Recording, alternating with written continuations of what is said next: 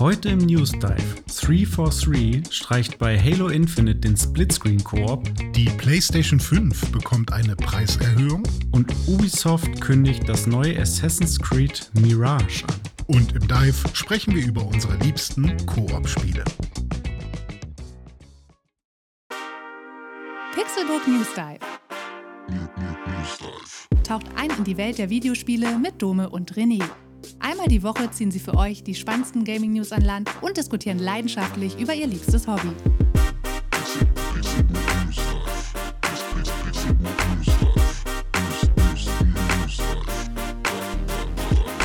Es ist Samstag, der 3. September 2022. Ich bin Dome und ich begrüße euch zu einer neuen Episode des Pixelbook News Dive. An meiner Seite sitzt wie immer der fantastische, der kooperative René Deutschmann. Einen wunderschönen guten Tag. Mein Name ist René Deutschmann und ich bin kooperativ. Hallo Tim Königke.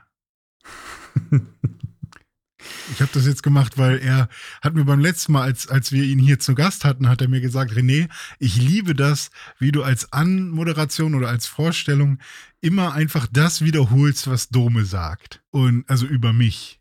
Und das habe ich jetzt nochmal gemacht. Und war das gut? Dome, ich, also. Ich fand das sehr gut, aber du hast das Fantastische vergessen und bist natürlich auch fantastisch. Ah, na gut, ich wollte mich nicht selbst noch äh, in den Himmel loben, ne? Ja, dafür, dafür bin ich ja da. Und an der Stelle nochmal lieben Gruß an Tim Königke. War sehr schön, dich letzte Folge bei uns gehabt zu haben zum Thema Gamescom. Für alle, die das verpasst haben, hört gern nochmal in News Dive Episode 32 rein. Da haben wir mit Tim Königke sehr ausführlich über die Gamescom äh, gesprochen. Wollen wir seinen Namen noch einmal sagen? Das finde ich super. Tim Königke. Danke. Alles klar. Ja, René, ähm, so viel dazu. Wie war deine Woche? Hast du ein bisschen was gespielt? Oh ja, ich habe viel gespielt. Und zwar bin ich im Pokémon-Fieber immer noch. Es hält immer noch weiter an. Und zwar bin ich jetzt richtig gehypt auf Karmesin und Purpur, beziehungsweise Scarlet und Violet ähm, auf Englisch. Und ähm, ich, ja, habe äh, Schwert und Schild nochmal angefangen. Und ich habe ja jetzt vor kurzem den strahlenden Diamanten beendet. Und danach hatte ich aber immer noch Japs. Und dann habe ich zuerst angefangen, ähm, Pokémon, oh Gott, was war das denn? Ich glaube, die Standard-Saphir-Edition. Mhm. Ähm, nee, gar nicht, Emerald. Also, was ist das dann? Das ist Saphir, ne? Emerald Smaragd. Saphir? Smaragd, ah, stimmt, mhm. Saphir ist rot. Nee, Rubin ist rot. Rubin ist rot, Saphir Mann, ist blau. Rubin rot, Saphir blau, Smaragd ist ein grüner. Genau, Smaragd, also Emerald slash Smaragd ähm, habe ich auf meinem Gameboy Micro angefangen. Das war ein bisschen nervig, weil äh, mein Gameboy Micro geht langsam kaputt, habe ich das Gefühl. Mist. Und zwar der Anschalter hat einen Wackelkontakt. Und ähm, das heißt, wenn man den anmacht, dann geht er manchmal gar nicht an, dann muss man wieder ausmachen und dann nochmal anmachen und dann geht er vielleicht an. Aber trotzdem tut der manchmal so, als wäre der Akku fast leer, obwohl er voll ist. Und ähm, das ist natürlich jetzt ein bisschen tödlich für so ein Gameboy Mikro, äh, weil den kann man, also könnte ich irgendwie reparieren lassen, aber wahrscheinlich werde ich ihn einfach als Ausstellungsstück dann hier in meinem Schrank haben. Hm. Und ähm, dann habe ich das auf dem Smartphone so ein bisschen weitergespielt. Ich habe ja so einen Smartphone-Controller, wo ich das Smartphone so reinklemmen kann. Ähm, und das hat ganz okay funktioniert. Aber ich bin halt wirklich kein Fan von Emulation auf dem Handy. Also irgendwie fehlt mir da immer so ein bisschen was. Irgendwas, weiß ich nicht also es war ganz cool und auch das Pixel Perfect funktionierte ganz gut mit dem Emulator, so dass es wirklich sehr scharf aussah und mein Handy hat jetzt 400 noch was PPI. Mhm. Ich kann mir nicht vorstellen, wie krass das dann beim Analog Pocket aussehen wird, wenn das 600 noch was PPI sind ja. und auch Pixel Perfect. Also Nearest Neighbor nennt sich das dann in der in der Sprache sozusagen, also der äh, es wird wirklich Pixel für Pixel ähm, äh, vergrößert.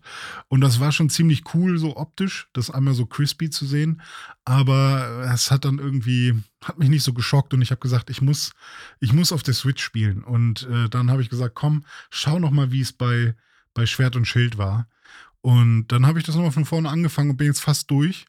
und ähm, mache jetzt auch mit Absicht solche Sachen wie, ich fange die Pokémon, die ich ähm, irgendwie nicht so cool fand, einfach um die mal ein bisschen kennenzulernen. Und habe jetzt so einen Flunschlick. Das ist diese Mhm. komische Bärenfalle. Ja, diese Falle, ja, ja. Ja, genau, was ich halt irgendwie Ja. immer ein bisschen doof fand vom Aussehen. Aber jetzt ist es, also je mehr man sich wirklich damit auseinandersetzt, ist ja auch immer so ein Phänomen. Man sieht das Pokémon, findet es doof. Man liest die Erklärung dazu, warum das so aussieht. Dann denkt man schon, ja, okay, ist besser. Man guckt den Anime und es man sieht, wie es eingebunden ist in die Story. Ah, cool. Ja, okay, dann finde ich es irgendwie auch ganz cool. Und dann spielt man damit und es ist in deinem eigenen Team ähm, und du gewinnst damit irgendwie ein paar Arena-Orden und dann äh, ist es plötzlich dein Buddy. Hm. Und, ähm, und das versuche ich gerade so ein bisschen. Und es macht mir echt sehr viel Spaß, ähm, Schwert und Schild zu spielen gerade. Auch wenn, ja, ich auch heute noch ein paar Punkte habe, die ich ankreiden würde. Aber ich bin sehr viel, ähm, also ich vergebe sehr viel mehr als bei meinem ersten Durchspielen. Das merke ich jetzt gerade auf jeden Fall. Ich finde es sehr ähm, interessant, dass du jetzt gerade noch mal äh, Pokémon. wel- Welches Schwert oder Schild? Ich habe Schild und du hattest Schwert. Ah ja, genau, ja. Du, Ja. du hast äh, Schild und äh, ich wollte nämlich gerade sagen, ich habe jetzt auch gerade aktuell Pokémon Schwert zum ersten Mal durchgespielt.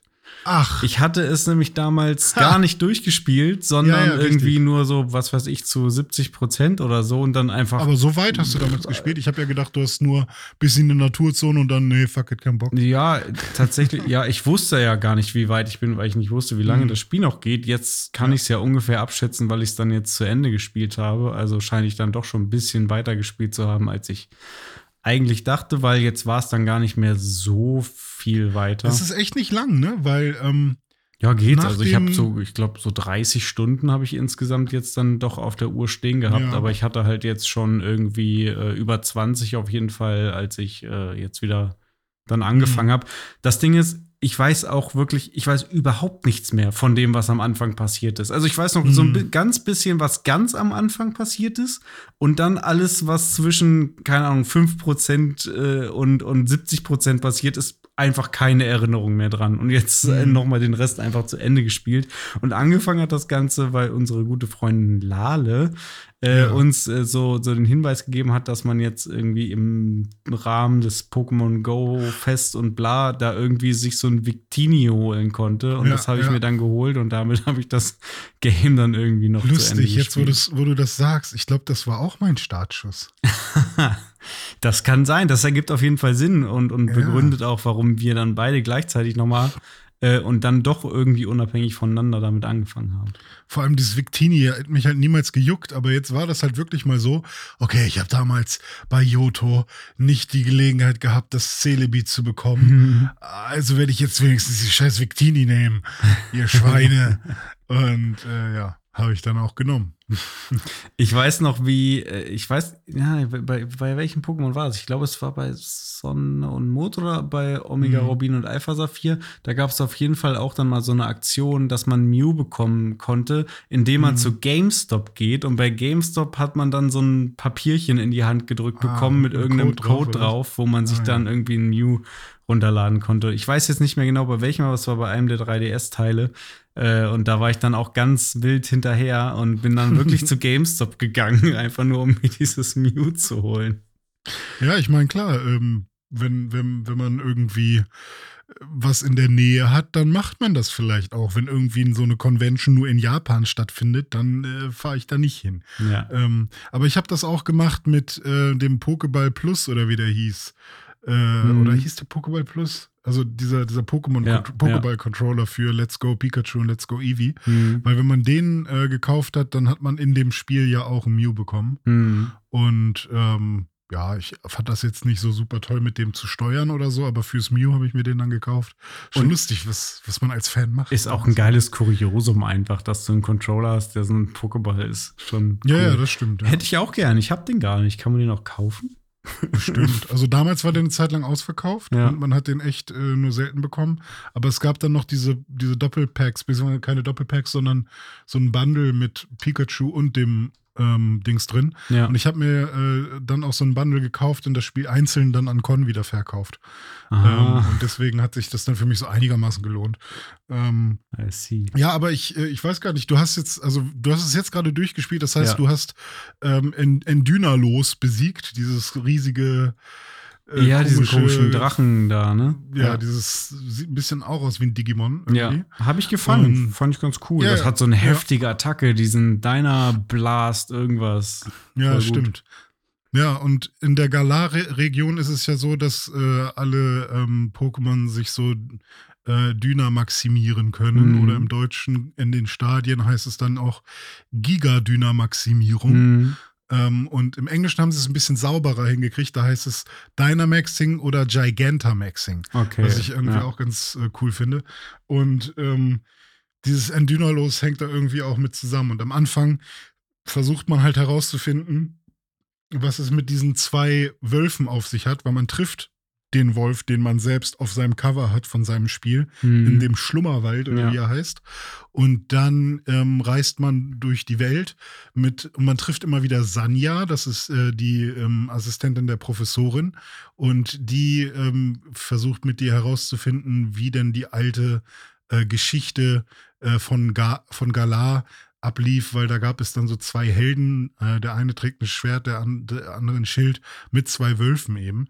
Und äh, am Ende kommt es halt darauf, läuft es darauf hinaus, dass irgendwie ähm, die, die schwarze Nacht kam und plötzlich kam da dieses Endynalos aus dem Himmel und die lässt dieser Präsident Rose wieder los, indem er irgendwelche komischen Wunschsterne oder so zusammensammelt. Und äh, da warst du dann gerade.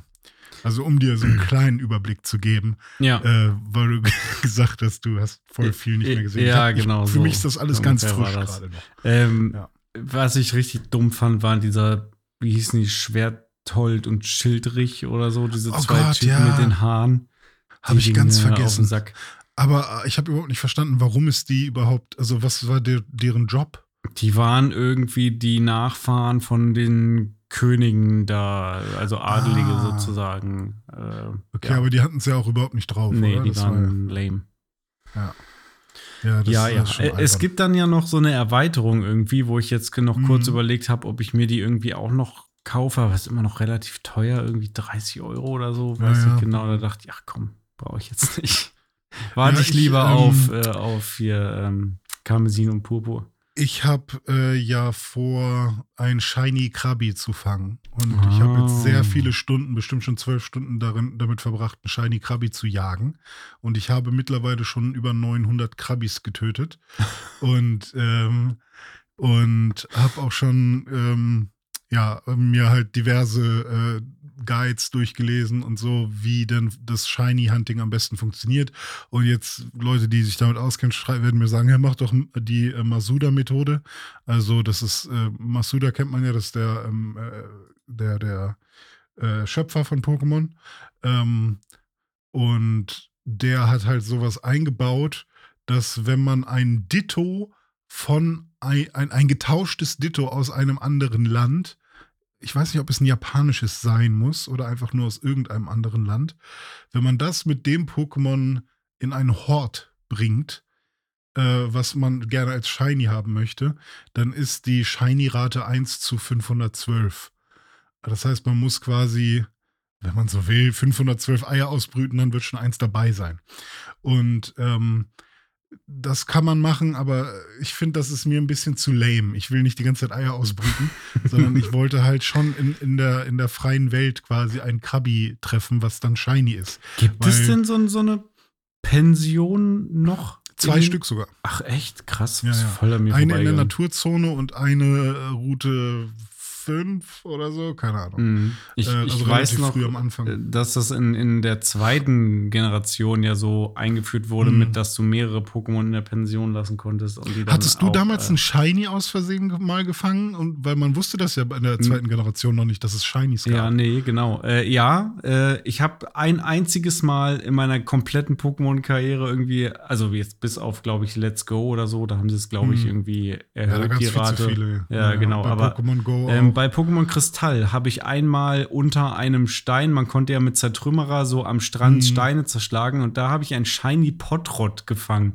Und da das okay. aber das erste Potrot auch war, was ich jemals gefangen habe, habe ich das am Anfang gar nicht gerafft, habe mich immer nur Ah. gewundert, dass dieser komische Schimmer da kam. Ja, okay. Ja, ich meine, äh, hier auch Etienne von Rocket Beans hat ja auch so ein Shiny Mugby einfach gekillt ja, äh, in seinem, in seinem Run. Und ich meine, ich wusste das halt auch nicht, ähm, dass, dass da auch schon Shinies dabei waren, aber sie haben halt Shinies hinzugefügt, äh, seitdem es Farbe gibt. Ja. Und das finde ich irgendwie echt ganz cool.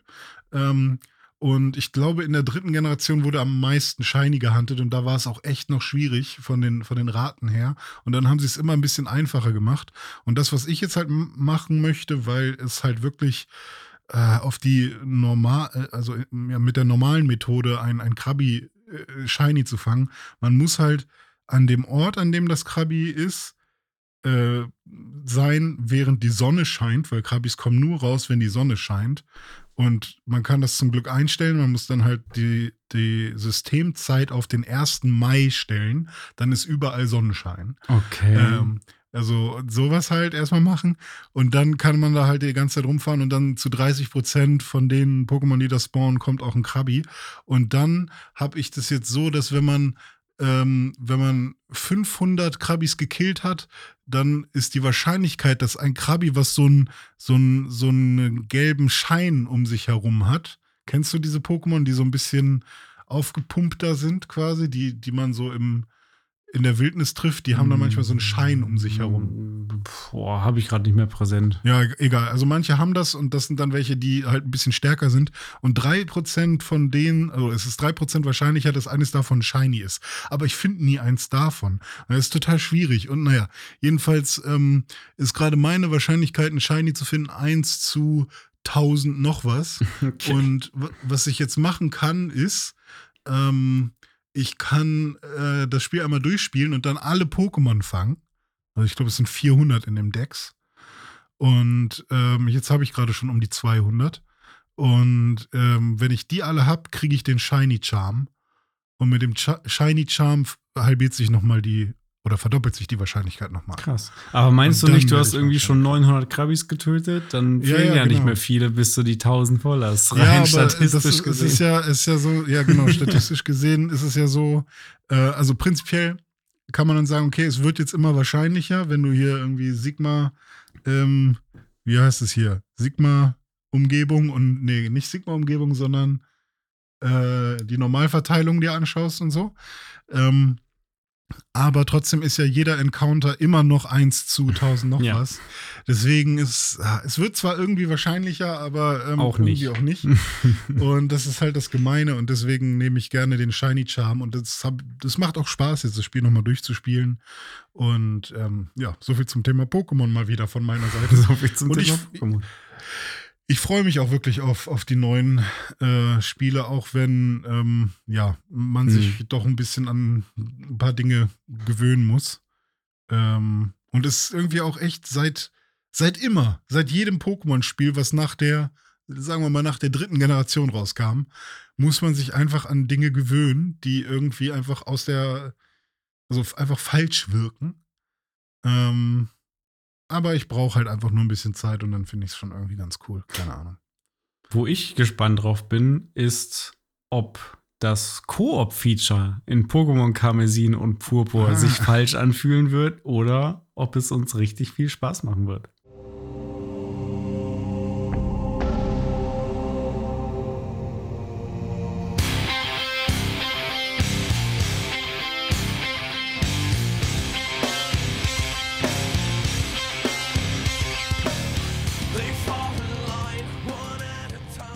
Hast du mir damals ja erzählt, oh, Halo Infinite wird so geil. Das beste Infinite-Spiel von Halo, wo es jemals geben Das wird. beste Infinite-Spiel ever. Ja, und wir spielen das dann gemeinsam bei mir, dann kommst du vorbei, dann trinken wir irgendwie einen Whisky und dann zocken wir Halo zusammen, schön Koop auf der, auf der äh, Couch und äh, doch nicht, oder was?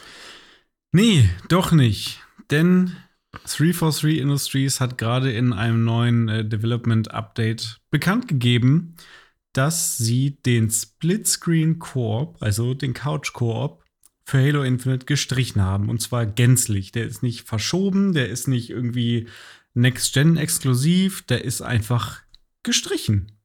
Hm.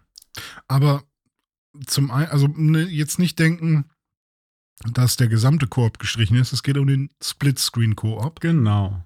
Ist das, weil die ganzen coolen Kids sich eh nicht mehr treffen und weil ja eh alles nur noch digital abläuft? Oder haben die irgendwie gesagt, ja, nee, ist zu anstrengend, schafft die Xbox nicht? Oder gibt es da irgendeinen Hinweis noch? Nee, die, die, haben das jetzt nicht so richtig spezifiziert. Begründet. Sie haben natürlich hm. gesagt, dass es äh, so nach dem Motto Aufwand und Ertrag stehen da so nicht im Verhältnis, weil sie viele andere ähm, Meilensteine noch haben, die sie erreichen wollen mit dem Spiel und sie wollen sich mehr darauf konzentrieren, irgendwie mehr neuen Content und Live-Service-Gedöns und bla zu bringen und das frisst zu viel Kappa und läuft halt anscheinend einfach nicht gut genug dafür.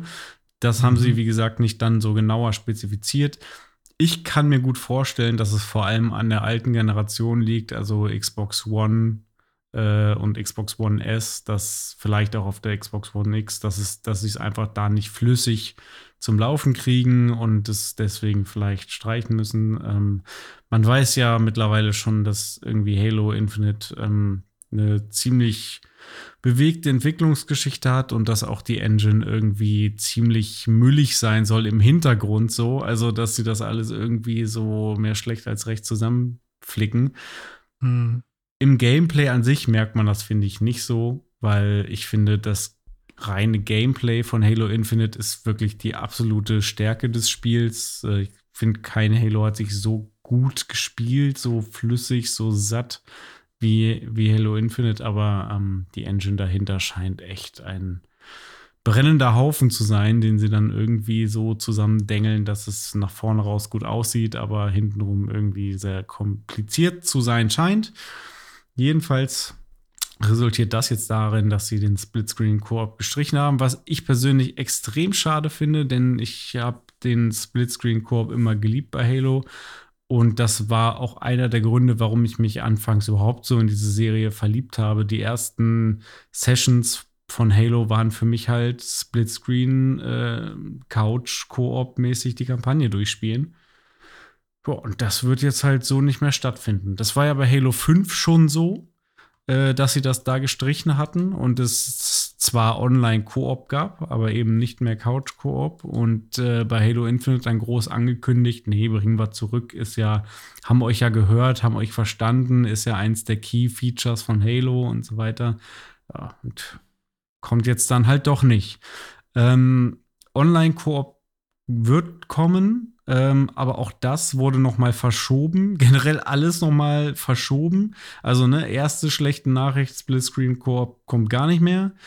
Online Koop und auch Forge, der Forge-Modus, zumindest in der Beta, kommen am 8. November. Äh, voraussichtlich. Ne? Das ist jetzt die aktuelle Planung und wie man sieht, sie haben ihre äh, Roadmaps immer wieder regelmäßig über den Haufen geworfen.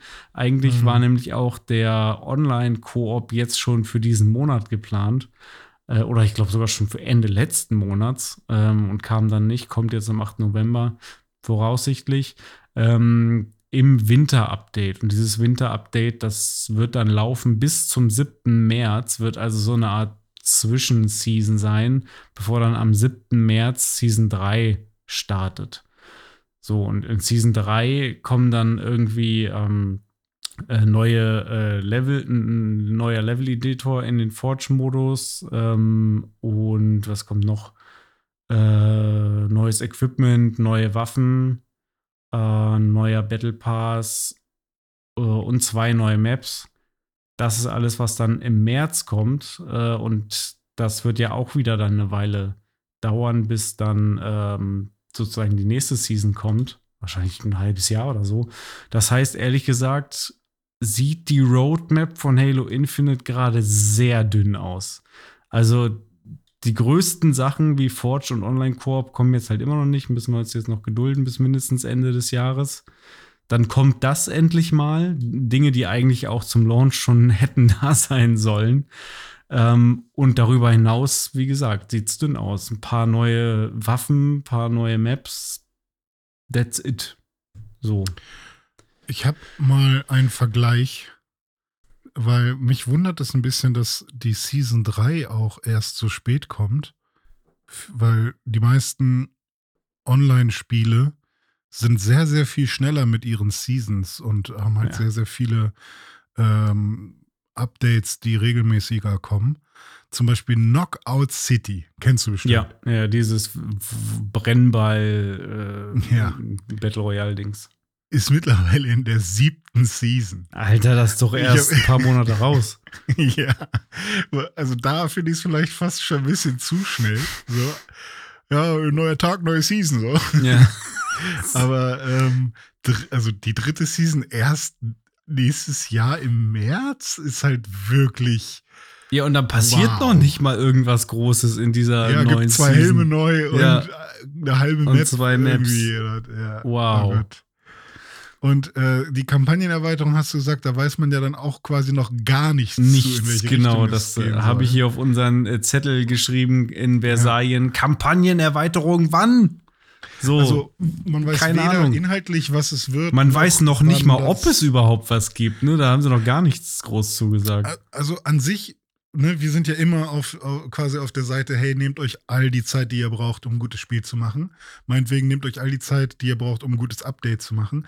Das Ding ist ja aber hier so ein bisschen, dass ja, dass man ja eine Kaufentscheidung trifft auf Basis von dem, von, also, also man geht ja von gewissen Dingen aus, die man dann mit seinem Geld erwirbt. Und zum Beispiel für uns ist so ein Splitscreen-Koop ähm, und zu wissen, dass wir eine schöne Zeit haben werden, ähm, ist dann irgendwie den zusätzlichen Zehner oder was auch immer dann wert, den das Spiel dann irgendwie mehr kostet oder was auch immer. Ähm, und so kalkuliert man sich das ja dann irgendwie Ja. zurecht. Ja, okay, Ja. ich habe die Hauptstory, ich habe ein bisschen online und dann werde ich das nochmal da unterspielen und bla bla bla. Und wenn dann nach und nach aber gesagt wird, ja, sorry, die Sachen, die wir euch von Anfang an versprochen haben, die kommen jetzt doch nicht raus, dann ist das irgendwie ein bisschen frech. So, dass man dann die Sachen, die, wo man gesagt hat, okay, ich gebe euch den Credit, so, das macht halt den ganzen Laden so ein bisschen, ja, weiß ich nicht, un, unglaubwürdig. Und dann will man vielleicht beim nächsten Mal nicht mehr direkt erstmal Geld geben. Ja.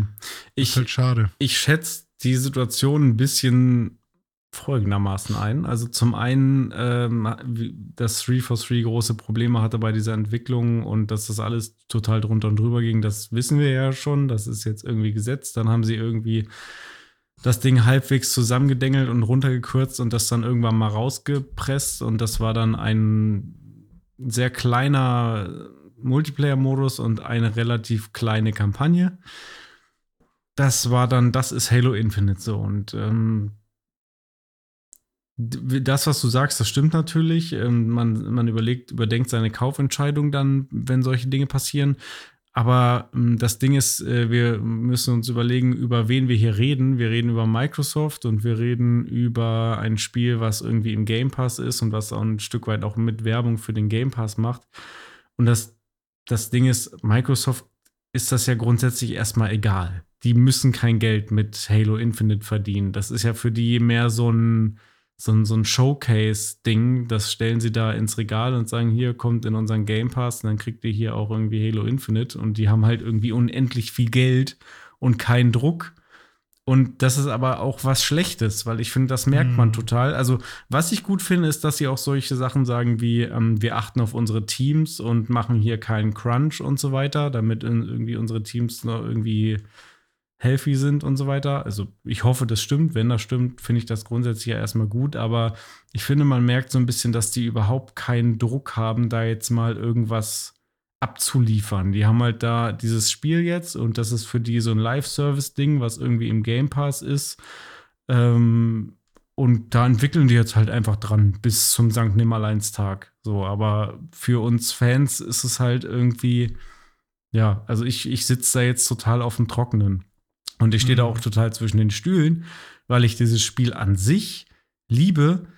Die, ich liebe das Gameplay. Ich finde auch der Multiplayer macht unfassbar viel Spaß. Die Kampagne hat mir auch Spaß gemacht, aber ich will halt einfach mehr. Ich will halt einfach, dass da was abgeht und nicht, dass das irgendwie jetzt so eine, so eine Leiche ist. Also so ein Spiel, Mhm. wo, wo irgendwie was keiner mehr anfasst. Ich habe immer noch meinen Spaß damit, wenn ich dann irgendwie noch noch mal durch die Kampagne durchspiele. Bin da jetzt gerade dabei das zweite Mal durchzuspielen.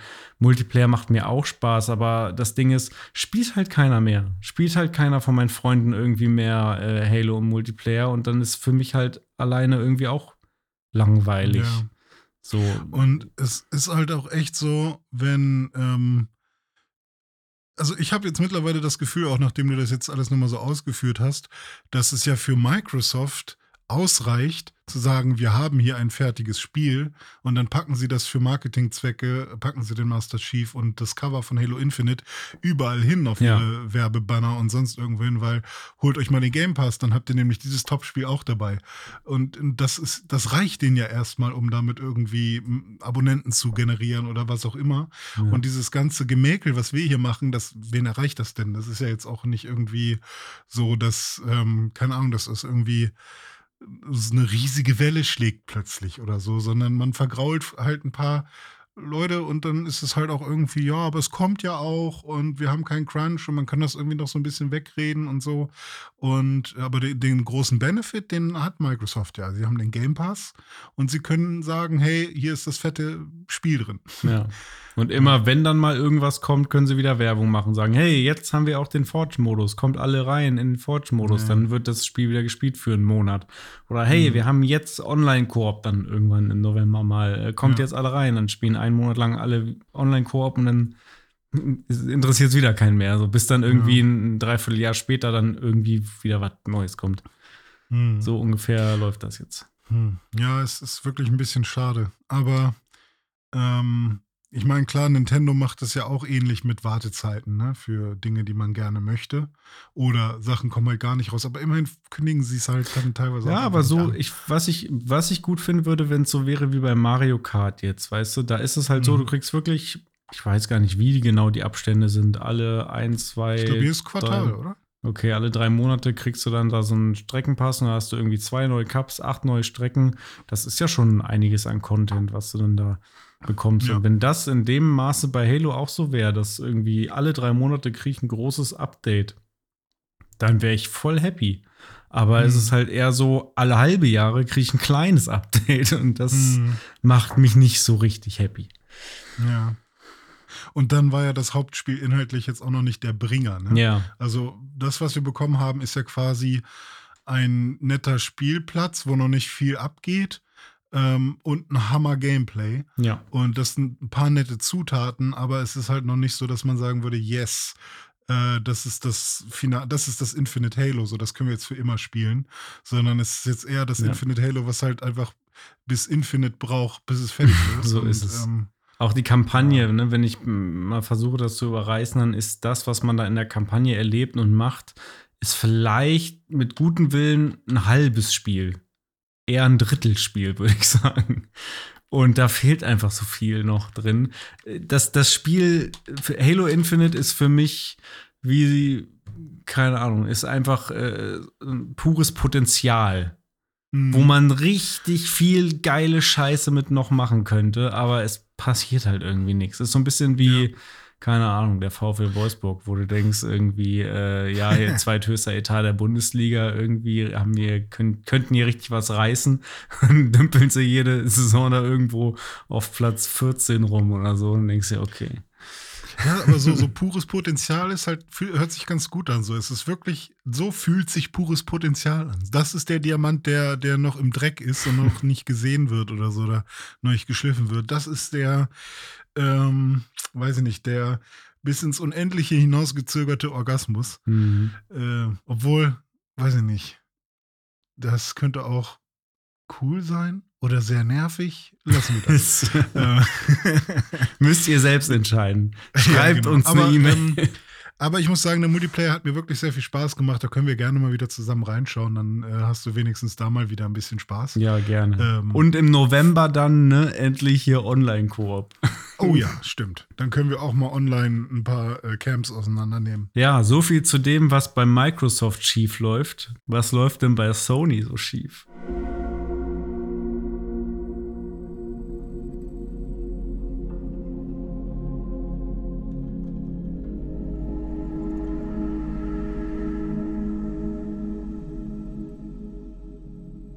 Ja, dumme Mensch, wir waren richtig gut damals, als wir die PlayStation 5 gekauft haben und wir das Glück hatten, äh, schnell genug zu sein, Mhm. um, um äh, eine PlayStation 5 zu ergattern. Du, die große mit Disk-Laufwerk, wo ich mittlerweile ein bisschen auch ähm, bisschen neidisch bin, dass ich die nicht habe, weil ich so langsam meine digitale, ähm, mein, mein, mein digitales Dasein so ein bisschen in Frage stelle. Noch Tatsächlich. nicht, noch nicht komplett überdenke und doof finde, aber zumindest in Frage stelle. Mhm.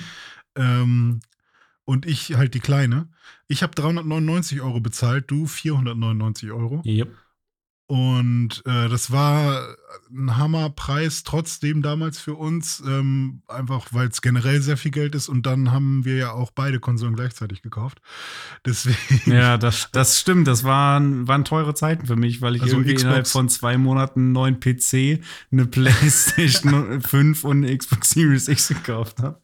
Ja, also genau, Xbox und PlayStation. Wir haben jetzt nicht, äh, du hast nicht die mit dem, mit dem Disklaufwerk und die digitale gekauft, sondern Ach, eben nee. Äh, Nicht, dass man das jetzt irgendwie falsch verstanden hat. Aber ähm, ja, Leute, die danach eine PlayStation kaufen wollten, die ähm, hätten sie offiziell natürlich immer noch für diesen Preis bekommen können, aber sie war ja quasi nie verfügbar. Deswegen Ja. musste man sich die irgendwie bei eBay oder sonst wo besorgen. Es gab dann eine Zeit lang, wo irgendwie MyToys oder so immer mal wieder so eine, so eine Ladung hatte oder irgend so ein Expert äh, in- hinter, hinter Unterhaching. Ähm, der, der dann vielleicht auch noch mal ein paar hatte, wo irgendwie kaum Leute hingekommen sind. Äh, die wurden aber auch sehr schnell äh, äh, verkauft und waren vergriffen. Ähm, man hatte dann eigentlich nur noch die Möglichkeit, die privat irgendwie zu kaufen für sehr viel mehr Geld, so meistens um die 700 Euro oder eben von irgendwelchen Scalpern. Und da will man zum einen nicht kaufen, weil man die Scalper natürlich nicht reich machen will. Wenn man aber unbedingt Playstation spielen will, dann muss man halt echt sehr viel Geld bezahlen. Und jetzt ist es tatsächlich so, dass nicht die Scalper den Preis erhöhen, sondern Sony selbst. Mhm. Und zwar wird die PlayStation 5 mit Laufwerk, also die große Version in Europa, statt 499 Euro 549 Euro kosten, also 50 Euro mehr. Und die digitale wird auch 50 Euro teurer, nämlich von 399 Euro auf 449 Euro. Ich habe eine Frage. Ja. What the fuck? Ja, ist halt Inflation, Dome, ne? Ist halt, äh, alles wird teurer. Äh, die brauchen auch mehr äh, Energie, um das herzustellen und die seltenen Erden und alles Hm. und so. Ist doch gar kein Wunder. Tja, na gut, dann äh, schade. Ja, aber stimmt natürlich, alles wird teurer, äh, Gaspreise werden sowieso teurer, irgendwie äh, Mhm. Strom wird teurer, ähm, Lebensmittel werden teurer und jetzt werden auch Playstations teurer. ähm, es war, warte mal, was war denn das? Was auch noch, vor kurzem wurde doch irgendwas auch angezogen, war das irgend so eine VR-Brille von Facebook oder so? Oculus? Oh, die, irgendwas? die, die, ja, ja, die, äh, war das nicht die Oculus? ja, Also, irgendeine Oculus wurde auch irgendwie Heißt die nicht mittlerweile auch anders? Meta Meta-Lus. Glasses, irgendwas? Nee, es war aber die äh, ohne Kabel. Mhm. Ähm, und zwar wurde die erheblich viel teurer gemacht, Ja. was aber auch irrsinnig ist. Ähm, weiß ich jetzt aber nicht genau. Ja. Ja, die Preiserhöhung gilt auf jeden Fall für Großbritannien, China, Australien, Mexiko und Kanada Mhm.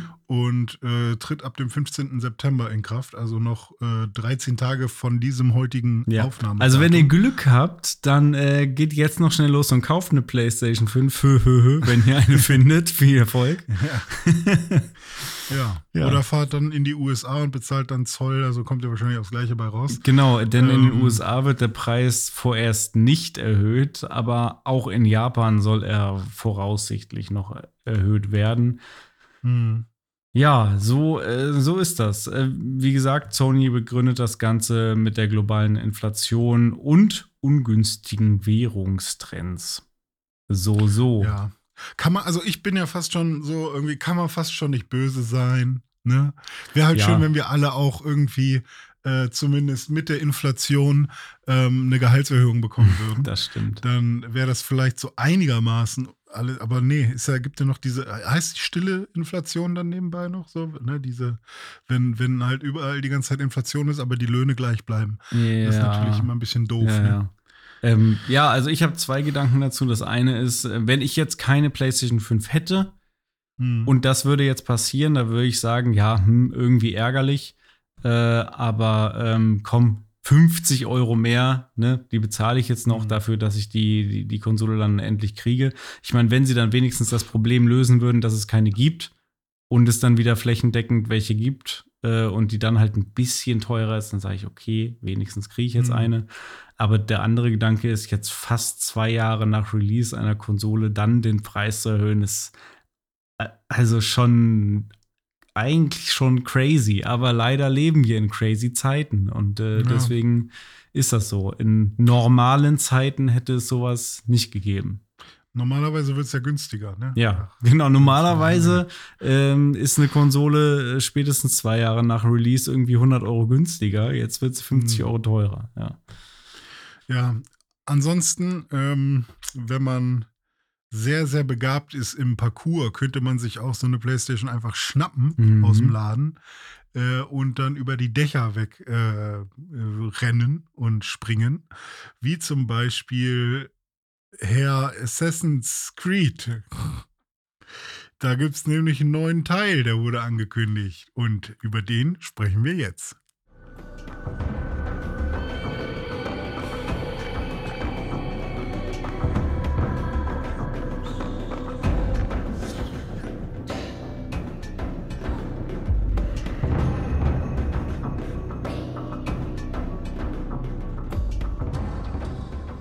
René, du weißt, Assassin's Creed ist mein absolutes Lieblingsfranchise. Ich habe jeden Teil gespielt, ob mit Ezio oder mit dem anderen in Ja, Ägypten andere. und äh, bei den Wikingern und äh, in Ja. Palästina und Heuhaufen gibt's auch. Also ich Mhm. bin auf jeden Fall hier äh, krass mit meiner Kapuze unterwegs und mit der, mit der Klinge im Ärmel.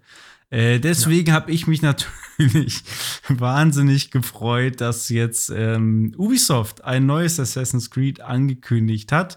Assassin's Creed Mirage, das schon seit längerer Zeit äh, gemunkelt wurde, dass es das geben wird. Jetzt hat Ubisoft auf Twitter einen, äh, einen Tweet rausgehauen mit einem ersten Bild auch gleich, ähm, wo man sieht, dass das Setting eher arabisch oder vorderasiatisch äh, sein soll.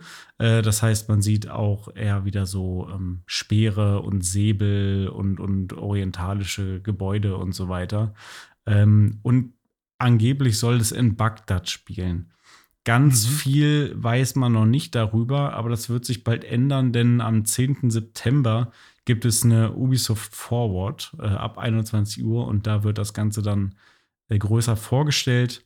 Bisher haben wir also nur die Bestätigung, dass es kommt und diese, diese erste Grafik. Was sagst du denn dazu? Ja, äh, ich finde ja, dass immer noch Assassin's Creed Valhalla nicht lang genug her ist. Die könnten sich eigentlich immer noch mehr Zeit lassen. Ähm, aber meinetwegen. Ähm, und es soll ja, also jetzt, wo es dann irgendwie in Bagdad spielen soll, beziehungsweise ähm, dann im Irak sozusagen oder irgendwo da. Also es war ja vorher schon einmal in Nordafrika, in Ägypten und dann, wenn man ein bisschen mehr Richtung Osten geht, ist man dann ja schon äh, bald im Irak. Ähm, und deswegen könnte es auch sein, dass man mit dem gleich, mit der gleichen Person spielt, wie in Assassin's Creed Origins. War Origins, ne? Ja, genau. Äh, mit Ägypten, nämlich Basim. Und ich finde das ja immer ganz nett, wenn man irgendwie so wiederkehrende Helden hat, vor allem wenn man jetzt schon so viele Teile hat und dass man dann sagt, okay, für diese, für dieses Gebiet nehmen wir immer den irgendwie, aber ähm, ja, weiß ich nicht. Also ist jetzt halt auch irgendwas, was mich nicht so so sehr juckt. Ich finde, Assassin's Creed hat zwei super Dinge getan, nämlich einmal so ein bisschen ähm, Kultur, Teaching, so, so quasi Lernspiele, ja, weil vor allem Assassin's Creed Origins oder auch äh, Valhalla und so, da lernt man ein bisschen was über die, über die Zeit. Da haben sie, also das Research-Team ist, ist nicht verkehrt. Und nicht zu vergessen, das beste Assassin's Creed Unity. Oh ja, ich glaube, nee, oder? Das war, das war doch so eins, was so ganz viel. was so hatte, ganz ne? viele schlimme Bugs hatte, was komplett Ja. kaputt auf dem Markt Aber Assassin's ist. Creed Syndicate wird doch als das Beste gehandelt, dachte ich, ne? In Wenn man jetzt wirklich mal über Syndicate. das. Ja, Ja. in Syndicate.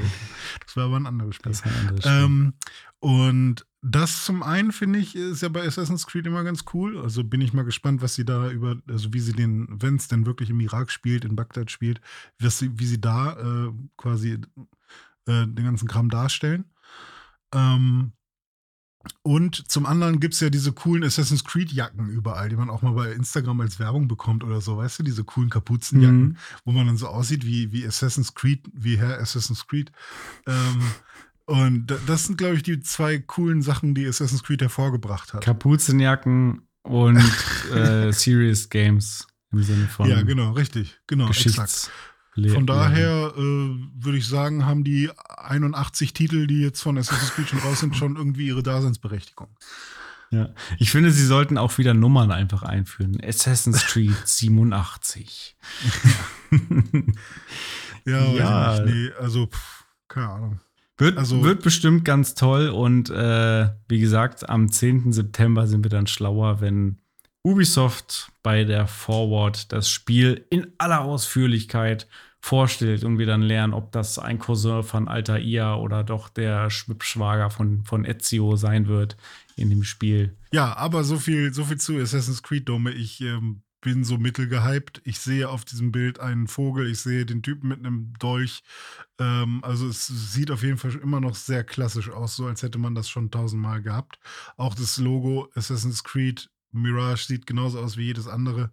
Von daher ist jetzt noch nicht so, dass ich denken würde, yes, endlich gehen Sie mal, wagen Sie mal was. Ähm, ja, ich, ich warte ich warte ab. Wenn's, wenn die Reviews sagen, es ist geil, dann spiele ich rein, wenn nicht, dann nicht. So machen wir das. So machen wir das. Und jetzt machen wir folgendes. Wir tauchen nämlich ab in unseren Dive. Vorhin haben wir schon gehört, Halo Infinite, kein Splitscreen-Koop mehr. Das nehmen wir zum Anlass, um mal zu gucken, was gibt es denn eigentlich für geile Koop-Spiele.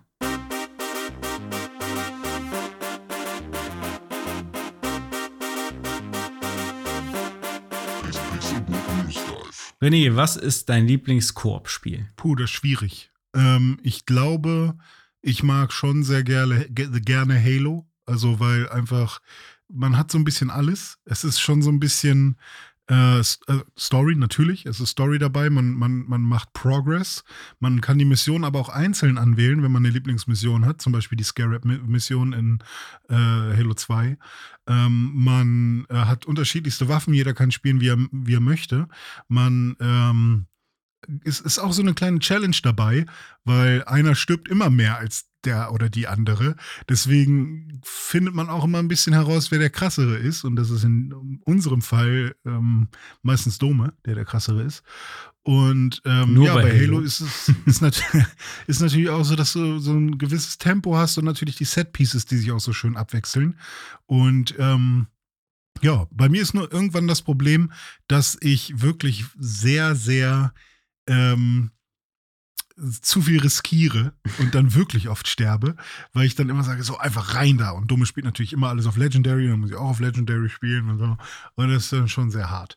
Aber ansonsten ist Halo eigentlich so mit mein, mit meinem Lieblings-Koop-Spiel, was ich glaube ich auch am meisten Koop gespielt habe. Äh, wenn auch meistens auch mit dir. Ja, mea culpa. ja, äh, was soll ich sagen? Äh, Bei mir ist natürlich genauso ähm, Halo äh, 1, wie gesagt, habe ich im Koop überhaupt erst kennengelernt. So, so hatte ich meinen ersten Kontakt mit der Serie irgendwie mit einem ähm, Freund dann zusammen Halo im Koop gespielt bei ihm und irgendwie den Spaß meines Lebens gehabt und von da an dann auch jedes Halo, also vor allem Halo 1, 2 und 3, das waren so die drei, die ich wirklich extrem viel im Koop gespielt habe und äh, ODST auch noch so ein bisschen. Oh ja. Ähm, genau, äh, und, und das wurde irgendwann echt schwer. Also ja, nicht echt schwer, weil es irgendwie, äh, also weil ich fand da die Jäger zum Ja. Beispiel in der Stadt schon immer man verträgt nervig. halt nichts als ODST. Man Ja. ist relativ schnell tot bei, ähm, bei den anderen Teilen. Wenn man dann Spartan spielt, verträgt man halt doch immer noch mal ein bisschen mehr. Mhm. Das stimmt. Ja, aber was soll ich sagen? Ähm, Gerade irgendwie äh, Halo, ich glaube, Halo 2 und 3 sind die, die ich am meisten gespielt habe. 2 halt auch noch dann auf der äh, alten Xbox ähm, und drei dann auf der 360. Später dann natürlich in der Master Chief Collection nochmal alle und dann in der Master Chief Collection dann auch im, im Online-Koop noch viel mit Freunden, aber früher halt wirklich immer Couch-Koop ähm, und da vor allem, wie gesagt, Halo 2 und Halo 3. Ähm, wir haben auch öfter Halo 1 zusammengespielt, weil du hast ja auch so einen Sweet Spot für den ersten Teil. Ich liebe ja. natürlich auch den ersten Teil, keine Frage. Aber der zweite Teil war für mich irgendwie dann damals so die Offenbarung. Irgendwie, der sah noch mal geiler aus als der erste. Der war noch kreativer. Du hattest noch mehr Waffen, Dual Wielding. Du hast äh, irgendwie ja. die, äh, die, die Aliens auch selber gespielt mit dem Gebieter und so. Da war so viel drin, auch so viel Story, was dann erst mit dem zweiten Teil dazugekommen ist. Da hast du ja erst diese ganze Allianz so richtig kennengelernt und so. Ähm, das war schon krass. Und da erinnere ich mich auch an mein absolutes Lieblingslevel. Also ja, das, das Scarab-Level ist ziemlich auch ziemlich cool, irgendwie da in New Mombasa. Mhm. Genau. Ähm, bei mir war es dann, und ich weiß gerade gar nicht, wie es heißt, ich nenne es immer den Tempel. Das ist so ein Level, da wird man oben äh, abgeschossen mit so einem ODST äh, Drop Pod und dann geht der, äh, kommt der Master Chief da irgendwie raus und tritt die Tür so weg von diesem Dropod. Dann sagt Cortana, geht's vielleicht noch lauter? Und dann holt er einfach so einen Raketenwerfer raus. So, das ist der Anfang der Mission. Und dann, äh, ich glaube, das ist auf High Charity ist, oder so oder auf Halo Ist man Delta? da in so einem, in, also nicht in einem Dschungel, aber in so einem Halb, also ist schon grün ja. alles und dann kommt man irgendwann an so einen Strand und dann oder ist das ein Strand? Nee, da, also da, wo man da anfängt, das ist kein Strand, sondern das ist so eine Klippe und dann ist da ah. so ein ah. bisschen grün und dann so ein Art ja, Tempel irgendwie. Ja, ja, und ja. man kann auch so rein in den Tempel. Ja, ne? genau. Und, ja, ja, und ja. von da geht es dann weiter mit dem Warthog, dann irgendwann über so eine Brücke, dann durch wieder in, in so einen anderen Tempel rein, dann geht es irgendwann glaub, unter Wasser. Das ist ein Level, das ist auch absurd lang irgendwie. Dann fährt man noch mhm. über, über, über Wasser so rüber, irgendwie mit so schwebenden Plattformen, also ein Riesenlevel. Ähm, ich mag ja. ja gerne in so Koop-Spielen äh, so Level, wo jeder was anderes zu tun hat auch. Mhm. Zum Beispiel mag ich bei Halo, dass man halt viele Level hat, wo einer den Warthog steuert, äh, nicht den Warthog, den Oh, doch. Doch, den Warthog. Ja. Ich habe gerade bei Warthog an den kleinen Buggy gedacht, aber ich meine den großen. Mhm. Also ja, den Warthog. Äh, der eine steuert den Warthog, der andere kann halt einfach äh, hinten das MG bedienen. Und so hat jeder was zu tun, aber was unterschiedliches. Und das finde ich irgendwie voll cool. Und deswegen finde ich halt auch andere Spiele richtig cool, wo man irgendwie zusammenarbeiten muss oder wo man halt, ähm, ja, einfach zwar das gleiche Ziel hat, ja. aber eben durch äh, eigenständige Aufgaben an das Ziel kommt. Ja, das ist ja fast schon äh, dann noch mal ein Untergenre von Koop. Das ja. ist ja das, das kollaborative Spielen dann, glaube ich, ne? Wenn man irgendwie unterschiedliche Aufgaben macht, die aber aufeinander aufbauen, damit man dann irgendwie ja, weiterkommt. Ja, es gab dann mal so ein, so ein Tomb Raider-Spiel, wo das ganz dolle genutzt wurde oder bei den Lego-Spielen, die wir auch mhm. auf unserer Liste haben, ist das ganz oft so. Aber da ist es sehr häufig eher ähm, ähm, ja, auf so einem rudimentären Level, wo man halt stell dich auf den Schalter, der andere stellt sich auf den Schalter, okay, jetzt mm. geht die mhm. Tür auf. Mm. Äh, oder bei Resident Evil, wo man zwei Türen, Auch eine zweite Hand für diese Tür. Ja. genau, da geht keine Tür auf äh, mit nur einer Hand. Ähm, und äh, es gab, glaube ich, auch noch mal so ein anderes, ah ja, genau, äh, zum, zum einen hier It Takes Two, ist, glaube ich, auch ähm, ein Spiel, wo man genug Sachen äh, machen muss, also wo jeder ein bisschen was anderes zu tun hat.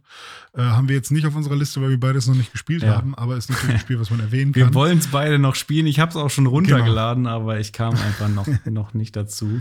Ähm, ja. Und Portal 2 ist tatsächlich auch ein Spiel, was auch ah, auf ja. diese Art und mhm. Weise mhm. funktioniert, wo man auch eben miteinander dann äh, die mhm. Portale eben richtig schießen muss, damit man da eben mhm. weiterkommt und Würfel holen und äh, auf Knöpfe drücken und so weiter und so fort. Also auch dieses Kollaborative, ähm, das finde ich auch schon sehr faszinierend.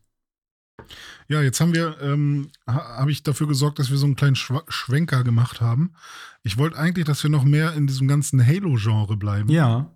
Ähm, hast du denn zum Beispiel mal Borderlands im Multiplayer? Ja, auf jeden Fall. Ähm, Borderlands 2 und 3, vor allem den dritten Teil, den habe ich sehr intensiv gespielt, auch durchgespielt mit meinem Kumpel Malte und noch mhm. einem Kumpel äh, haben wir teilweise zu zwei, teilweise zu dritt ähm, Borderlands durchgespielt und das fand ich auch sehr cool, weil das hatte zum einen dieses Halo-mäßige Koop-Shootern und gleichzeitig aber auch noch dieses Diablo-mäßige äh, Loot-System, wo du mhm. dann, wo jeder für sich dann, also das ist auch ganz interessant gewesen, weil bei Borderlands konnte man dann einstellen, will man sozusagen äh, das gleiche Loot haben, äh, also nee, das, dasselbe Loot haben, dass wenn eine mhm. Waffe rausploppt, wir beide diese Waffe, genau diese Waffe auf der Map sehen und dann äh, uns entscheiden müssen, wer jetzt diese Waffe kriegt, oder stellt man das Ganze so ein, dass jeder sozusagen sein eigenes Loot kriegt.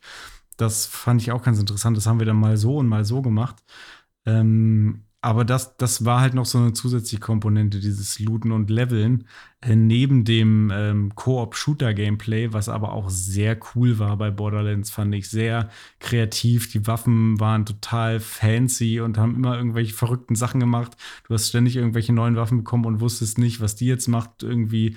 Also, das war durchs ganze Spiel durch irgendwie das du immer wieder irgendwas Neues bekommen hast, was dann ganz anders funktioniert hat als alles andere. Irgendwelche Special Abilities, irgendwelche verrückten Granaten, irgendwelche krassen Shotguns, irgendwelche, teilweise hat so ein Shotgun, die irgendwie quasi als Sniper funktioniert hat oder irgendwie ein Sniper, was irgendwie fast schon Raketenwerfer war und also ganz crazy, das hat total Bock gemacht und es hat auch online, das war, muss ich noch mal dazu sagen, war Online-Koop. Ich weiß gar nicht. Ich glaube, Borderlands hat aber auch nur Online-Koop, oder? Ich glaube, das hat keinen Ich glaube schon, ja. Ähm, mhm. Aber das hat mir auch, auch großen Spaß gemacht, mit Freunden das zusammen zu spielen. Und da, da ist auch das Ding mit, äh, dass man das sogar mit drei oder ich weiß gar nicht, ob man mit, auch mit vier Leuten spielen kann. Auf jeden Fall noch mit mehreren. Ähm, und das ist schon sehr cool. Wobei ich sagen muss, ähm, ob ich jetzt zu zweit oder zu dritt so ein Spiel spiele, macht zwar noch einen Unterschied, aber nicht so einen Riesenunterschied im Gegensatz dazu, ob ich alleine spiele oder ähm, zu zweit oder zu dritt. Das finde ich mhm. macht halt einen Riesenunterschied. Alleine hätte ich Borderlands 3 wahrscheinlich nicht durchgespielt.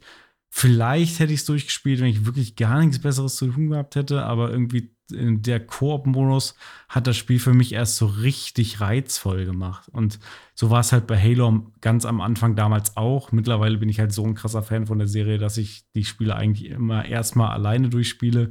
Allein nur, weil keiner irgendwie äh, da so hinterher ist, das ganz schnell durchzuspielen äh, wie ich. Mhm. Ähm, aber natürlich macht es trotzdem im Koop immer noch mal mehr Spaß. Ja, so viel zu, zu Borderlands. Ein ähnliches Beispiel ist vielleicht noch äh, Destiny, fällt mir gerade ein. Das haben wir ja auch mhm. zusammen im Koop-Modus durchgespielt. Und das war auch für mich der eigentlich Daseinsberechtigung für Destiny. Es war für mich persönlich nicht der PvP-Modus, auch nicht der Solo-Kampagnen-Modus, sondern wirklich der, der Koop-Kampagnen-Modus dass wir einfach zu zweit da durch sind und ähnlich wie bei Borderlands dann natürlich auch, ne, looten und leveln, äh, bessere Waffen kriegen, stärker werden, neue Fähigkeiten freischalten und parallel aber eben die Level und die Bosse und die, die Story halt durchspielen, immer zwischendurch die Cutscenes zu bekommen und so. Ähm, ich glaube, ich kann fast für mich sagen, das ist meine Lieblingsart, Videospiele zu spielen. ja, ein, ein Koop-Modus, wo man zusammen eine storygetriebene Kampagne in irgendeiner Form durchspielt. Und dann einen Charakter hat, den man auch quasi individualisiert. das, das nicht mal. Das ist okay. optional. Also finde ich auch cool, mhm. aber hat Halo ja auch nicht so in dem Sinne. Also jetzt Halo Infinite so ein bisschen, aber alle anderen ja nicht. Und da hat es mir jetzt aber auch nicht gefehlt. Äh, aber klar, war bei Destiny und Borderlands war es schon nett. Hm. Ja. Ja, Destiny fand ich auch sehr schön, äh, das gemeinsam zu spielen. Ich glaube, alleine hätte ich es gar nicht so weit gespielt. Und ich glaube, wir haben es sogar zweimal durchgespielt. Ich bin mir gar nicht sicher. Sein. Wir haben dann auch noch Erweiterungen später gespielt. Ja, ja, richtig. Also es war, war schon ganz cool. Und ähm, ja, das Einzige, was mich halt, also bei Destiny sind es dann so, so Probleme wie, man kriegt zu viel Loot und irgendwie hat man die ganze Zeit das Gefühl, dass man von diesen ganzen Mikrotransaktionsgeschichten und so äh, erschlagen wird. Und da muss man halt ein bisschen Abstand von gewinnen. Aber ansonsten ja. Äh, war das auch eine sehr coole Erfahrung. Wo du das gerade nochmal sagst, ähm, jetzt rückblickend gesehen, äh, sehe ich das auch eher, das Looten und Leveln bei Destiny eher als Kritikpunkt, äh, weil mhm. es mir eher Spaß wegnimmt oder ich erstmal irgendwas farmen muss, um dann wieder mhm. in der Story irgendwie stark genug zu sein, um da weiterzukommen. Das ist ja etwas, mhm. was mich grundsätzlich erstmal im ersten Moment daran hindert, einfach nur von A bis Z äh, durchzuspielen und Spaß zu haben, was bei Halo ja. halt geht. Da gibt es halt ja. kein Aufleveln und so weiter, sondern da ballerst du dich halt einfach durch und das ist nur Skill. Ja, das ja. stimmt. Hm. Ja, ich habe äh, damals doch Gears of War im Koop gespielt, weil oh, ich hatte ja. auch ein paar Freunde, die Gears of War hatten, während es äh, noch nicht so ganz äh, erlaubt war mm. in Deutschland. Und ähm, da habe ich dann wirklich sehr viele Morgende nach einer langen Partynacht vor der Xbox verbracht, während wir äh, Kellogg's gegessen haben. Und dann haben wir irgendwann uns eine Pizza gemacht und dann gemerkt, huch, ist ja schon Nachmittag jetzt. Ähm, also da haben wir sehr viel Zeit mit Gears of War verbracht und vor allem war das halt einfach äh, zu zweit so cool, weil ähm, mit, dem, mit diesem Deckungssystem und den ganzen Gegnern, die dann einfach zerplatzt sind teilweise oder mit dieser Kettensäge, die man da ja. hat. Man hat eigentlich immer irgendwas gehabt, worum, worüber man irgendwie sich ähm, jetzt nicht freuen konnte, aber worüber man staunen konnte irgendwie. Und die Story war jetzt nicht super krass, aber sie hat halt äh, einen genug angetrieben, um halt auch weiter spielen zu wollen. Und ich glaube, Marcus Phoenix war der eine, das ist der Hauptcharakter sozusagen. Mhm. Und es gab dann noch einen anderen, den man gespielt hat. Ich mir gerade nicht Dominic Santiago, also ja, Dom. das kann sein. Und ja, äh, boah, wen gab es denn noch? Noch weiter. ja, genau. Aber es war auf jeden Fall ähm, die, der erste und der zweite, den habe ich wirklich sehr gerne gespielt. Den dritten habe ich schon gar nicht mehr. Und ich glaube, was kam jetzt raus? Der fünfte? Äh, ja, der fünfte ist der aktuelle. Genau, Aber das ist lustig, dass du das sagst, weil bei mir war es nämlich genau andersrum. Ich hab, bin halt mit dem dritten eingestiegen, weil die ersten ah, beiden ja. halt nie erschienen sind, damals offiziell ja, ja, in Deutschland. Ja, und der dritte kam dann raus, weil interessanterweise nicht weniger brutal als die ersten mhm. beiden, so mindestens mal ebenbürtig. Äh, mhm. und, und der, der kam dann raus und den, den, den habe ich auch dann sehr genossen. Den habe ich mit unserem Kumpel Nico dann sehr viel ähm, durchgespielt, sehr intensiv den dritten Teil gespielt. Auch da Horde-Modus und Multiplayer und bla, alles ja, äh, gezockt. Ja, das ja. hat echt Bock gemacht. Ähm, aber vor allem eben Kampagnen-Koop ähm, ja, wie du schon sagst, ähm, mit dem Lancer dann da Kettensägen-Style in den Infight zu gehen und diese Locust da durchzusägen, das war schon ein Erlebnis. Und auch ja. dieses Nachladen mit dem äh, im richtigen Moment Stimmt, drücken, das richtig. war auch so ein mhm. cooles Gameplay-Element, was irgendwie immer wieder. Ja, das Spaß hat nicht genervt, hat. sondern das war belohnt ja. irgendwie, ne? Ja, das war ganz cool. Ja. Ähm, ein Spiel, was wir noch äh, mit auf die Liste genommen haben, was wir jetzt noch nicht viel im Koop gespielt haben, sondern eher im kompetitiven Multiplayer, aber was ein ähm, Koop hat, nämlich Ghost Recon Wildlands. Und da kenne ich auch einige Stories von meinem Freund Christoph zum Beispiel, der hat ähm, das halt durchgezockt und er meinte damals halt auch zu mir, ey, ich weiß ganz genau, dass das Spiel jetzt irgendwie nichts Besonderes macht und auch keine krassen Missionen hat oder so. Aber es macht so viel Spaß, das einfach mit einem Freund durchzuspielen und die Mission irgendwie nach und nach zu machen und das zu komplettieren. Irgendwie ist das gerade voll schön, abends nach Hause zu kommen und daran weiterzuspielen. Und ich finde es auch ganz cool, dass es halt einfach ein Dschungelspiel gibt quasi, wo man ähm, gemeinsam sich durch eine Open World ballern kann. Und ähm, ja, davon gibt es ja noch nicht, noch nicht so viele Open-World-Spiele, die wirklich groß nee. sind, wo man auch ähm, was gemeinsam machen kann. Ja. Ich meine, klar, man hat irgendwie so ein Red Dead Online und bla bla, aber die werden entweder nicht äh, ordentlich ähm, mit Updates versorgt oder ähm, viele äh, Open-World-Spiele da nutzen dann halt in, in dem Online-Modus nicht die Open World oder so. Ja. Das ist hier tatsächlich oder sind der Fall. Halo und, und haben noch keinen Koop. ja, oder sowas, genau, richtig. Und das ist hier bei Ghost Recon irgendwie der Fall. Und deswegen, auch wenn die Open World jetzt nicht die krasseste ist und da jetzt nicht irgendwie super viel abgeht wie in einem GTA und halt viel auch einfach Busch ist, ähm, ist es aber eine coole Sache, was sie da gemacht haben. Definitiv. Ähm, ja. Ein Spiel, was jetzt hier so ein bisschen aus der Reihe fällt, was mal äh, mhm. gar kein Ego-Shooter ist und was einem vielleicht jetzt auch nicht sofort in den Sinn kommt, äh, mir aber schon war FIFA beim Thema Koop-Spiele. Denn mhm. auch bei FIFA, was natürlich in erster Linie ein kompetitives Spiel ist, ne, 1 gegen 1 bzw. 11 gegen 11, ähm, mhm. hat natürlich. Ich dachte, 22 Spieler versuchen den Ball in ein Loch zu bekommen. Genau, versuchen kooperativ äh, einzunetzen. So ist es. Ähm, nee, genau, bei FIFA ähm, zwei Dinge. Das eine ist natürlich auch einfach ähm, zu zweit spielen. Man kann ja ähm, zu zweit eine Mannschaft übernehmen und dann ähm, steuern eben beide äh, Spieler aus der einen Mannschaft und dann kann man entweder gegen die KI spielen oder online spielen. Ne? Dann ist es zwar mhm. auch online versus, aber eben zu zweit äh, gegen zwei andere, also auch äh, kooperatives Spielen oder eben auch ähm, die Story sozusagen, die Saison spielen, wenn man sich eine Mannschaft nimmt und dann, ähm, keine Ahnung, in meinem Fall VfL Wolfsburg und dann spiele ich halt mit dem Kumpel die Saison VfL Wolfsburg und wir spielen dann halt auch immer zu zweit äh, die Spiele, ähm, also zwei Leute in einer Mannschaft.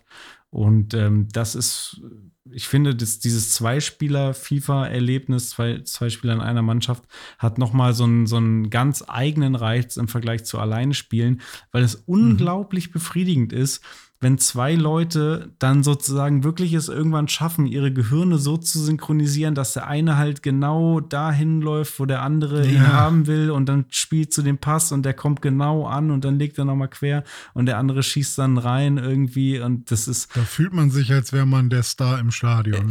ja, ohne Scheiß. Also es ist irgendwie, ich finde es viel befriedigender, wenn, äh, mhm. wenn, wenn ich irgendwie eine geile Flanke schlage, die mein Kumpel dann reinschießt oder andersrum, äh, als wenn ich halt alle alleine spiele und ein Tor schieße, dann freue ich mich ja, natürlich ich, auch, ja, aber das, das ist eine andere Art von Befriedigung. Ja, weil dieses, ähm, also da ist ja so ein Element von, du hast jetzt gerade mal nicht die Kontrolle darüber, ob die Flanke auch ähm, wirklich angenommen wird. Aber wenn sie ankommt, dann ist es so, ja, du hast was richtig gemacht und sie so vorgelegt, dass die andere Person damit arbeiten ja, kann. Und wenn, das ist irgendwie eine andere Form Und wenn der dann auch noch das Richtige macht in dem Moment und ja. den dann reinmacht, dann potenziert sich das halt irgendwie so. Naja, das verstehe ich, ja, finde ich gut. Und ich fand das auch immer cool. Also, das haben wir ja auch äh, generell im Couch-Koop auch mal gespielt und man kann das ja auch zu viert spielen. Ja. Dann sind es halt zwei gegen zwei und trotzdem ist es ein großes Spielfeld, auf das man guckt. Was ja auch ganz cool ja, ist irgendwie, wenn Spiele das, wenn, wenn es, ähm, wenn das Spiel das schon von Haus aus hergibt, dass man nicht, dass man keinen Splitscreen braucht. Mhm. Ja.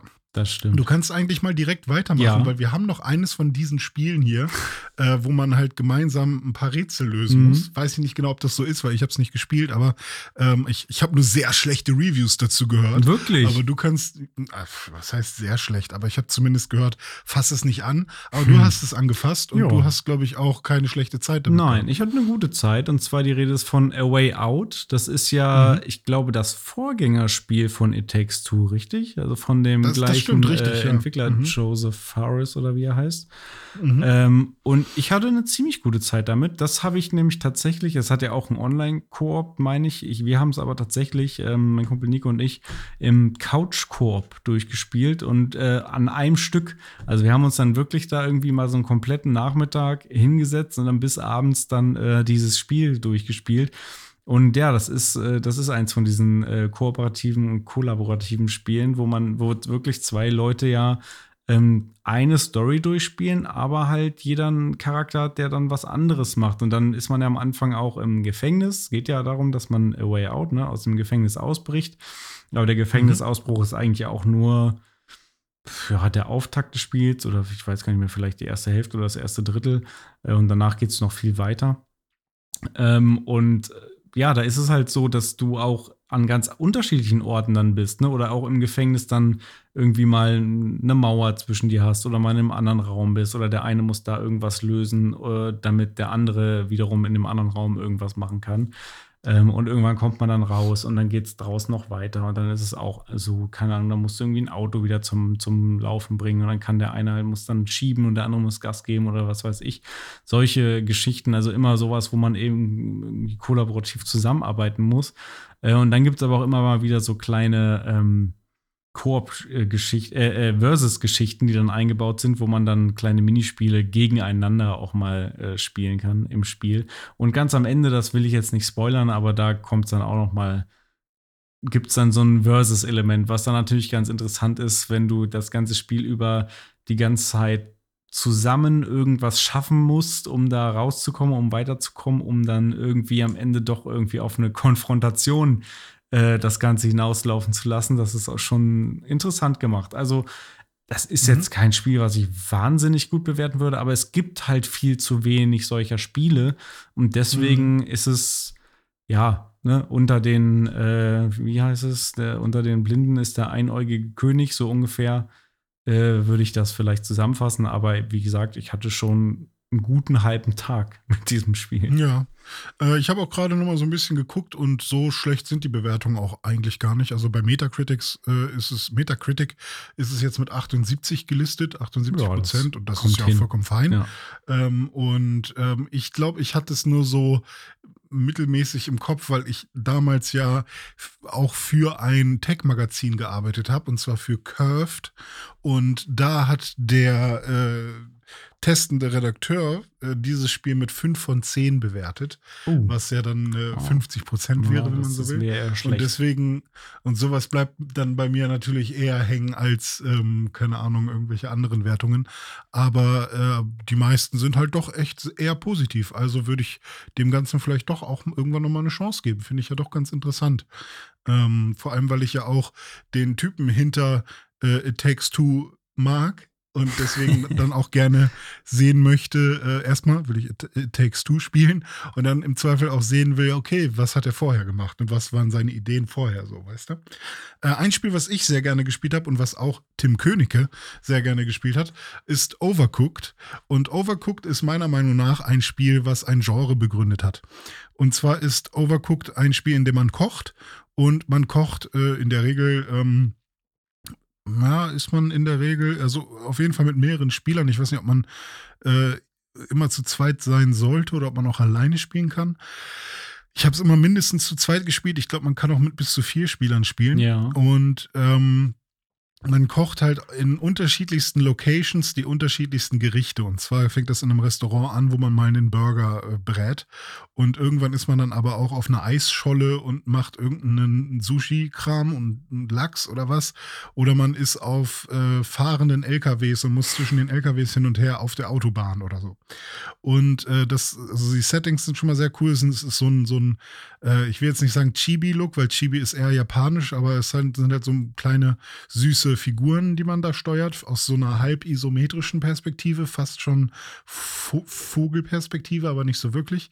Und ähm, ja, und es ist halt schnell. Die Runden sind äh, schnell vorbei. Man muss sich beeilen. Es ist chaotisch. Man schmeißt Dinge hin und her. Man muss ähm, organisieren. Man muss sich absprechen. Mhm. Also so im echten Leben. Ja, da ähm, musst du dann auch sagen, ich brauche jetzt irgendwie drei äh, Pepperoni und zwei ja. Tomaten und. Ja. Genau. Wo, wo, pack die Teller mal alle hier hin. Ah, ich muss abwaschen. Ah, okay, warte. äh, ja, du kriegst es gleich. Kannst du dir den Burger selber holen? Dann wasche ich noch schnell fertig ab. Ah, okay. Ah, es wartet schon jemand. Wir haben eine neue Bestellung. Also man muss wirklich viel ähm, miteinander sprechen und ich glaube, es bildet auch ganz gut ab, wie der Stress in der Küche vielleicht ist, mm, dass halt mm. ständig irgendwas passiert.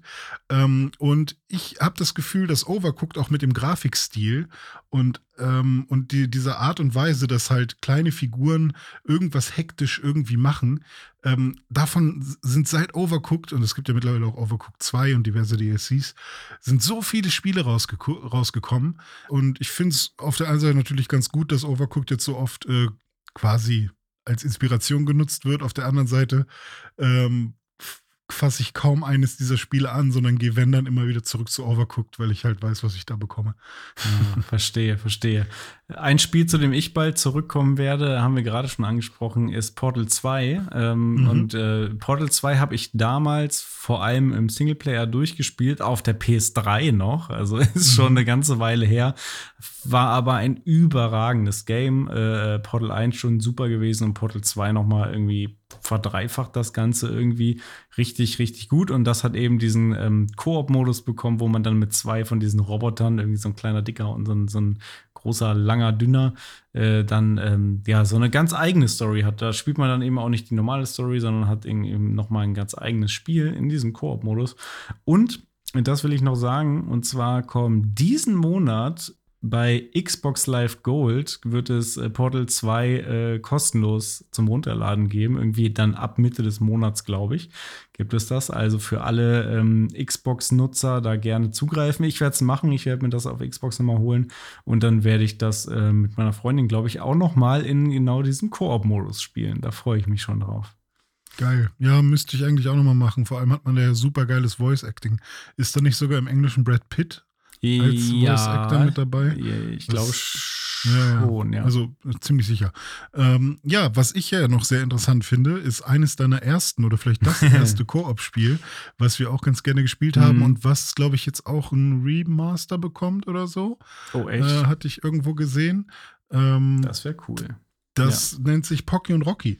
So ist es. Also, ähm, was ich noch mal kurz an der Stelle sagen muss, natürlich sind auch die Prügelspiele, also im Sinne von Beat'em Up, sind ja in der Regel auch Koop-Spiele. Man läuft zu zweit durch die Straßen der Rage, zum Beispiel, Streets of Rage, und verprügelt Leute und äh, ähm, spielt eine Story durch zu zweit. Und, aber diese Spiele haben wir heute mal so ein bisschen ausgeklammert, weil genau darüber haben wir ja vor nicht allzu langer Zeit schon gesprochen. Also wenn ihr mehr über Beat'em-Ups äh, und Fighting Games hören wollt, dann hört euch die entsprechende Folge noch mal an. Ich weiß gar nicht, wie lange es her ist, zwei, drei Wochen. Ähm, deswegen haben wir das mal ausgeklammert, aber ein anderes Spiel vom Super Nintendo, äh, wo mir dieser Koop-Gedanke zum ersten Mal so richtig präsent geworden ist, war eben Pocky und Rocky, was ja ähm, eigentlich fast schon so ein Shooter ist, aber eben top-down und mit Figürchen ähm, in einer Welt rumlaufend und nicht irgendwo im, im Space shooten. Ähm, das heißt, äh, der eine spielt äh, Pocky und der andere Rocky. Ich glaube, Pocky ist das Mädel, was man da spielt, und Rocky müsste dieser Waschbär sein. Und äh, da kann eben jeweils einer einspielen und dann muss man eben auch die Kampagne durchspielen, die Story und sich da durch die Level schlagen. Und da kommen dann eben irgendwelche japanischen äh, Regenschirm, äh, Geister, Monster und irgendwelche anderen Viecher, die dich angreifen und du musst alles wegballern. Also das war so das erste Koop-Spiel, wo ich mich präsent daran erinnern kann und das hat mir auch großen Spaß gemacht. Ich glaube, es gibt auch einen zweiten Teil, den ich aber nie Mhm. gespielt habe. Kann auch sein, dass der irgendwie Japan exklusiv war oder so. Ähm, aber wenn da noch mal ein, äh, ein Remaster kommt oder so, da hätte ich ja Ähm, ja, ich habe mich gerade da reingelesen und zwar ist es ein bisschen äh, verwirrend. Und zwar gibt es schon, und vielleicht kennst du das auch, Pocky und Rocky Reshrined. Das gibt es zum Beispiel auch auf der Switch. Ah. Am 24.06.2022 kam das raus. Äh, ist ja noch Das gar nicht so Ding lange ist- her. Nee, das Ding ist aber, es heißt Reshrined und weil wir so viele Spiele haben, die irgendein Wortspiel mit Re be äh, haben, ähm, oder muss ja kein Wortspiel sein, aber die halt irgendwie ein Remaster sind und Mhm. deswegen immer rehydrated und was auch immer, habe ich gedacht, ah, okay, dann ist das ja ein, ein Remake wahrscheinlich oder ein Remaster oder so. Äh, ist es in dem Fall aber nicht. Man spielt die Geschichte weiter. Also eine Fortsetzung. Ja, aber es heißt Reshrined. Ja, Äh, weil, weil Pocky ist ein, ist ja das Schreinmädchen. Also es scheint in der japanischen Ja. Kultur auch einfach so zu sein, äh, dass es äh, Schreinmädchen gibt und die halt auch, äh, oder Schreine dann eben oft von Waschbären besucht werden. Deswegen hängen die irgendwie so zusammen. okay. Ähm, aber das äh, finde ich irgendwie interessant. Vor allem hatte ich jetzt gedacht, dass sie die ersten beiden Spiele da vielleicht einfach mit reinhauen.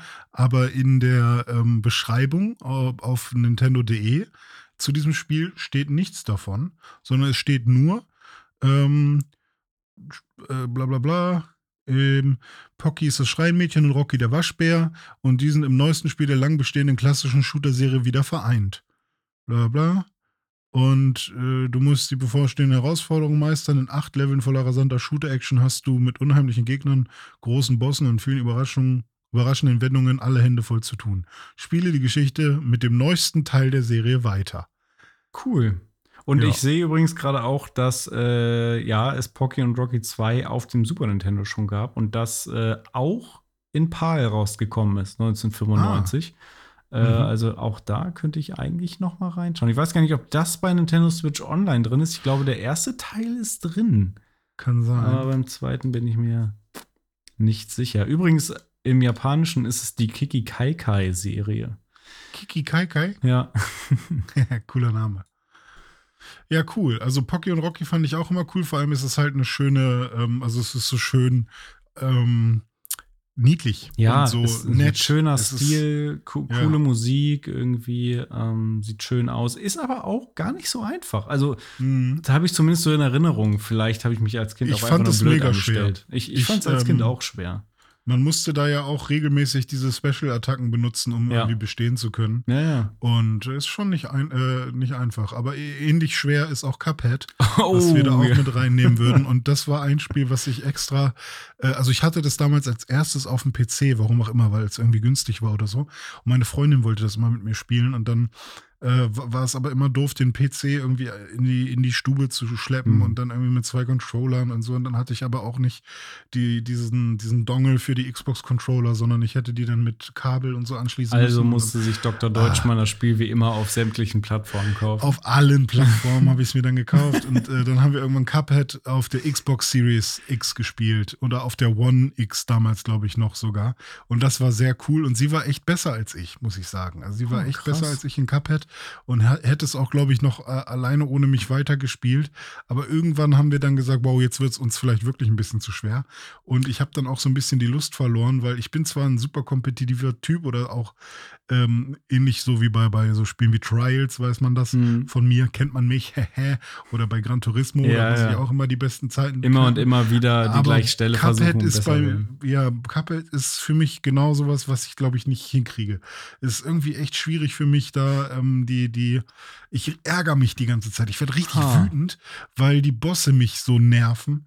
Ähm, mit ihren Scheiß, also die haben genau das mach, machen die, diese Macher von dem Spiel, was mein Gehirn nicht hinkriegt, nämlich die switchen die Patterns genau an der Stelle, wo ich sie gerade gelernt habe. Hm. Und dann, ah, okay, das Pattern ist so, okay, dann mache ich das beim nächsten Mal so. Und genau dann kommt da aber eine Variation von dem Pattern, wie irgendwie die, die Gesundheit, die Ja. komischen Teile fliegen. Und ähm, die treffen genau immer mein Gehirn an der falschen Stelle. Und deswegen habe ich, werde ich einfach nur wütend bei Cuphead. Ähm, Schade. Bosse Ich- alle fein. Ich, ich wollte nämlich äh, gerade sagen, als du so angefangen hast, ja, und dann habe ich das zusammen mit meiner Freundin gespielt und sie war sogar besser als ich und so. Da dachte ich so, ja, okay, echt krass, weil Cuphead ist so ein Spiel, auf das ich theoretisch Bock hätte, weil ich diesen Mhm. Grafikstil so geil finde und dieses ganze, alles, was man außen sieht, finde ich total cool von diesem Spiel. Ja. Aber ich habe es noch nie angefasst aus Angst. Weil ich einfach denke, dass es mir zu nervig ist, einfach zu schwer, zu krass. Es und gibt aber genug Leute, die das abfacke. gut können. Also vielleicht gehörst du zu denen, die das Nee, einfach. ja, nee, ja. Vielleicht muss ich es auch einfach noch mal alleine irgendwie. Ja. Oder wir spielen's mit mal zweit durch. Ja, das sollten wir auch mal vielleicht Ja. machen. Aber dann wird meine Freundin böse. ähm, es gibt da halt auch unterschiedliche Waffen und, und, und ähm, äh, da gibt es so einen Laden, wo man sich halt so äh, Perks kaufen kann. Vielleicht habe ich auch immer die falschen Sachen gekauft. So, Da gab es doch jetzt irgendwie vor kurzem auch noch mal so was, eine Erweiterung ja, äh, man mit kann einem neuen die, Charakter und der Genau, soll das genau. doch irgendwie noch mal ein bisschen abmildern, glaube ich. Ja, genau. Charakter. Wenn man mit der spielt, ist man, glaube ich, generell ein bisschen. Äh, also, die ist krasser als äh, Cuphead und Mugman. Mhm. Ähm, deswegen kann man mit der ein bisschen einfacher durch die. Wie heißt die denn? Ist das irgendwie. Sie ist, glaube ich, so ein. Ich auch Was ist sie vergessen. denn? Weiß ich nicht. Keine Ahnung. So eine Lady. Aber ähm, wir hatten es ja schon bei mir. Ich bin ja relativ früh zu Super Nintendo-Zeiten mit Koop Ja. in, in äh, Kontakt gekommen. Und du ja auch, ne? Ja. Mit einem anderen Spiel. Ein sehr bekanntes Koop-Spiel auch. Ja, richtig. Aber ähm, da muss ich auch einmal gestehen, ich habe das nie im Koop gespielt, sondern ich finde es nur faszinierend, dass man das im Koop spielen kann. Ah. Weil ich habe das nie als Koop-Spiel verstanden, bis ich dann irgendwann vor einigen Jahren, ähm, wenn man sich so über alte Spiele informiert, dann herausgefunden habe, dass das äh, ja im Koop spielbar war. Und zwar nicht nur zu zweit oder zu dritt oder zu viert, sondern zu dritt halt nur. Also maximal drei. Und man ist das ja gewohnt, dass man Spiele zu zweit ne? spielen kann. Oder zu viel. Oder, oder zu viert so und das dritt, die drei ist halt immer dabei, na klar. Aber das Spiel, Secret of Mana, kann man halt zu dritt spielen. Und ähm, dafür brauchte man, und jetzt kennst du den Namen wieder, den ich immer wieder vergesse, dieses Super Nintendo Controller äh, Erweiterungsding. Ähm, Ähm, ja, den Vier-Spieler-Adapter, ja. Ich, nee, mir fällt der Name gerade tatsächlich nicht ein. Ah, sonst weißt du den nämlich immer und ich weiß ihn nicht. Äh, das Super Nintendo Double Tap oder sowas, keine Ahnung. Oder, ähm, keine Ahnung. Äh, und wenn man das hat, dann kann man die ganze Story halt mit den ganzen Charakteren äh, spielen und jeder Spieler steuert einen dieser Charaktere. Und ähm, das ist super cool. Hast du es rausgefunden? Ja, es ist das Multitap. Multitap, nicht ja. Double Tap, sondern Multitap. Cool. Und ähm, für mich war Secret of Mana immer ein Singleplayer-Spiel, aber als ich das herausgefunden habe, dachte ich, ah, cool. Und auch in dem Remake, was ja vor einiger Zeit kam, was ich leider nicht so schön finde, ist das möglich. Ähm, und äh, das finde ich ist für die Zeit eine coole Sache gewesen. Und ähm, ein Rollenspiel generell zu dritt zu spielen, finde ich, sollte es es sollte mehr Dreispielerspiele geben. Wie cool ist das denn, wenn man zu Hause sitzt und zu dritt und man nimmt sich vor, hey, irgendwie so ein Erlebnis, dass man sagt, okay, hier ist ein Spiel, das dauert acht Stunden zum Durchspielen oder sechs Stunden zum Durchspielen, äh, eine Session oder so. Dann hat man ein, eine Kampagne durch oder so. Und dann macht man das zu dritt und dann hat jeder seinen Charakter. Und ach, ich fände, es, es gibt noch so viele Sachen im Videospielbereich, die ich gerne einfach mal ausprobieren würde, die mal irgendwer machen soll. Ja. ja, äh, vielleicht lädst du irgendwann mal Tim Könige und mich ein, dann spielen wir zu dritt Secret of Mana durch. ja, okay. Vielleicht. Gute Musik auf jeden Fall. Secret ähm, of Mana hat mit dem besten Soundtrack. Wenn die Kids dann aus dem Haus sind, ne, dann ja. in ein paar Jahren. Ja, ansonsten jagen wir ein paar Monster in Monster Hunter. Das haben wir natürlich auch sehr, sehr oh, viel ja. im äh, Koop gespielt mm. und auch mit die beste Zeit meines Lebens, was Gaming angeht, glaube ich. Oh, das sind große Worte. Oder? Also ich fand es immer mega geil, ja, so Monster zu jagen. Ja, ich meine, klar, es ist anstrengend, äh, aber das macht es auch am Anfang, äh, am Ende so belohnt, ne? Wenn man so ein Diabolos oder so ein, ähm, oh Gott, wie hieß das Vieh? Ich weiß, wo wir noch, da haben wir noch echt lange dran gesessen, an diesem der, eisspuckenden. Ach, der Vieh. war nervig. Äh, ich meine gar nicht den aus Iceborne, nee, wer war denn das? Äh, in dem, in dem Tal, wo die ganzen Pilze und so sind, dieses Unterwasser, dieses komische Korallenriff-Ding. Mhm. Und da war, war doch ganz oben so ein, so, ein, so ein komischer Drache. Der war echt schwer. Ja, ja, ja. Oder war das ein Blitz? Ich, doch, doch, ich weiß, welchen du meinst, ja. Aber ich komme. Der konnte dann auch irgendwie, ja, Eis oder Wasser, irgendwas. Ja. Naja, wie dem auch sei, äh, mit Monster Hunter hatten wir unfassbar viel Spaß. Wir haben auch sehr viel gespielt. Also, ich weiß gar nicht, 200 Stunden habe ich bestimmt in, in Monster Hunter World reingesteckt. Dann haben wir noch mal ein bisschen Monster Hunter Rise gespielt. Können wir auch gerne mhm. irgendwann noch mal spielen. Das haben wir uns dann ja auf dem PC noch mal gegönnt, ähm, aber ich, ich warte wirklich eigentlich äh, händeringend darauf, dass endlich mal ein Monster Hunter World 2 äh, angekündigt wird für Next Gen. Das wäre so ja. schön einfach, weil Monster Hunter World zu dem Zeitpunkt, als es da war und dann mit der Xbox äh, One X, die wir dann hatten, das war ja schon zu dem Zeitpunkt dann echt cool. Aber mittlerweile könnte man da halt noch mal an Resolution und Effekten und Ladezeiten etc. richtig, richtig viel dran schrauben. Und ähm, das wäre wirklich fantastisch, wenn da noch mal ein neues kommt. Äh, ich ich wäre sofort wieder am Start. Ja, exakt. Alles, was du sagst, unterschreibe ich so. Ähm, ich habe halt nicht mehr so Lust auf ähm, die gleichen Monster, beziehungsweise neue Monster, die aber sich genauso bewegen wie alte Monster irgendwie. Und ich hätte halt gerne mal wieder so ein Monster Hunter World, was aber komplett aufgepolished ist mit, wo irgendwie alles einmal gesammelt ist wieder. Irgendwie dieses, dass jetzt wieder was aufgesplittet wurde in Monster Hunter World und Monster Hunter Rise. Finde ich zum einen natürlich ja. ganz gut, dass es was auf der Switch gibt ähm, und da, natürlich auch auf dem PC, aber es ist halt auf dem PC auch kein super schönes Spiel und so. Und das macht es so ein bisschen, ja, irgendwie so halbgar. Und ah, da bin ja. ich mal gespannt, wie es ja. weitergeht. Das äh, klassische Monster Hunter Problem, ne? was man ja, ja, eigentlich immer schon hatte. Und wir hatten diesen einen Sweet Spot mit Monster Hunter World, was dann wirklich mhm. zu dem Zeitpunkt wirklich toll war, aber mittlerweile dann halt doch auch schon wieder ein bisschen ja. in die Jahre gekommen. Ja. Und damals war halt auch der Online-Modus nicht wirklich gut, wenn man das Spiel noch nicht durchgespielt hatte. Ja. Also man, kon, das, man kann das Spiel halt Ach, nicht gemeinsam sauber durchspielen. Immer nervig, weil immer einer irgendwie erst die Cutscene sehen musste und dann muss ja. man wieder raus aus dem Level, dann konnte man zu genau. zweit rein. Aber alles okay gewesen, weil hat dann halt zu zweit dann doch mega Bock gemacht. Dann hat man sich da durchgekämpft durch die Widrigkeiten, äh, bis man an das spielerische Gold kam, das Koop-Gold. und ja, äh, das haben wir regelmäßig gefunden äh, und, und da wirklich eine richtig gute Zeit gehabt. Und auch das ja ein Spiel, was man äh, ich weiß gar nicht mit wie viel, mit, auch mit vier Leuten spielen? Ja, Ich glaube mit ich vier, sagen. ne? Ja, Mit vier Jägern und jeweils noch ihren Palikus. ja, beziehungsweise bei Monster Hunter Rise sind es dann nicht Palikus, sondern diese Hunde. Diese Hunde, ja. Ja, Stimmt. richtig. Ähm, genau, äh, apropos Gold, bei Deep Rock Galactic muss man auch Edelsteine finden und ähm, oder Edelmetalle. Ähm, und das ist ein Spiel, was ähm, auch nur im Koop funktioniert, genau weil man gemeinsam eine Mission absolvieren muss. Man ist äh, angestellt bei Deep Rock Galactic. Das ist ein, ein Minen, ein Mining-Unternehmen, was eben Aufträge annimmt und dann schickt es äh, Zwerge mit einer Rakete auf einen Planeten oder in bestimmte Bereiche von Planeten und da müssen halt bestimmte ähm, äh, Rohstoffe abgebaut werden. Und in der Regel sind das irgendwelche äh, Edelmetalle oder irgendwelche Kristalle oder so. Und äh, wenn die dann äh, abgebaut sind, werden die in ein in einen äh, Roboter reingestopft in, in Mali. Ähm, also M-U-L-E, auch Mule, wenn man es wenn man's liest Mhm. also Esel. Und ähm, ja, da gibt es verschiedene ähm, Zwerge, die man nehmen kann. Äh, und die haben alle unterschiedliche Waffen und andere Gadgets noch. Da gibt es zum Beispiel einen, der kann so ein Seil spannen und an dem Seil kann man sich dann hochhangeln.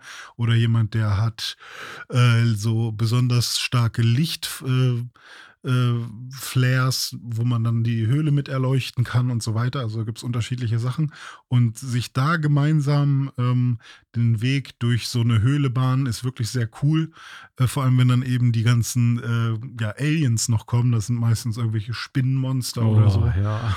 Und, äh, Wir haben das, ja ist auch dann- mal gespielt und diese Ja. Monster sind mir irgendwann tierisch auf den Sack gegangen. Ja, das, also ich finde auch, dass es manchmal echt viel ist, aber ähm, ja, nach so einer Mission fühlt man sich aber auch so, oh, Ja. gut, dass wir da raus sind, so. Und ähm, Wenn man denn noch rauskommt. Also ich weiß noch, wir haben das einmal, oh, ein, zweimal zusammen gespielt und wir haben wirklich Mhm. auch richtig viel Spaß gehabt und es ging auch lange und so und dann mussten wir aber irgendwann wieder eigentlich aus dieser Höhle raus und dann haben wir es, glaube ich, einfach nicht mehr geschafft. Dann Ja, kamen einfach genau. immer mehr Monster, immer mehr Spinnen und anderes Geviech und dann haben wir irgendwann aufgehört. Es ist quasi so unterteilt in man kommt an und macht sich erstmal so ein kleines Bild.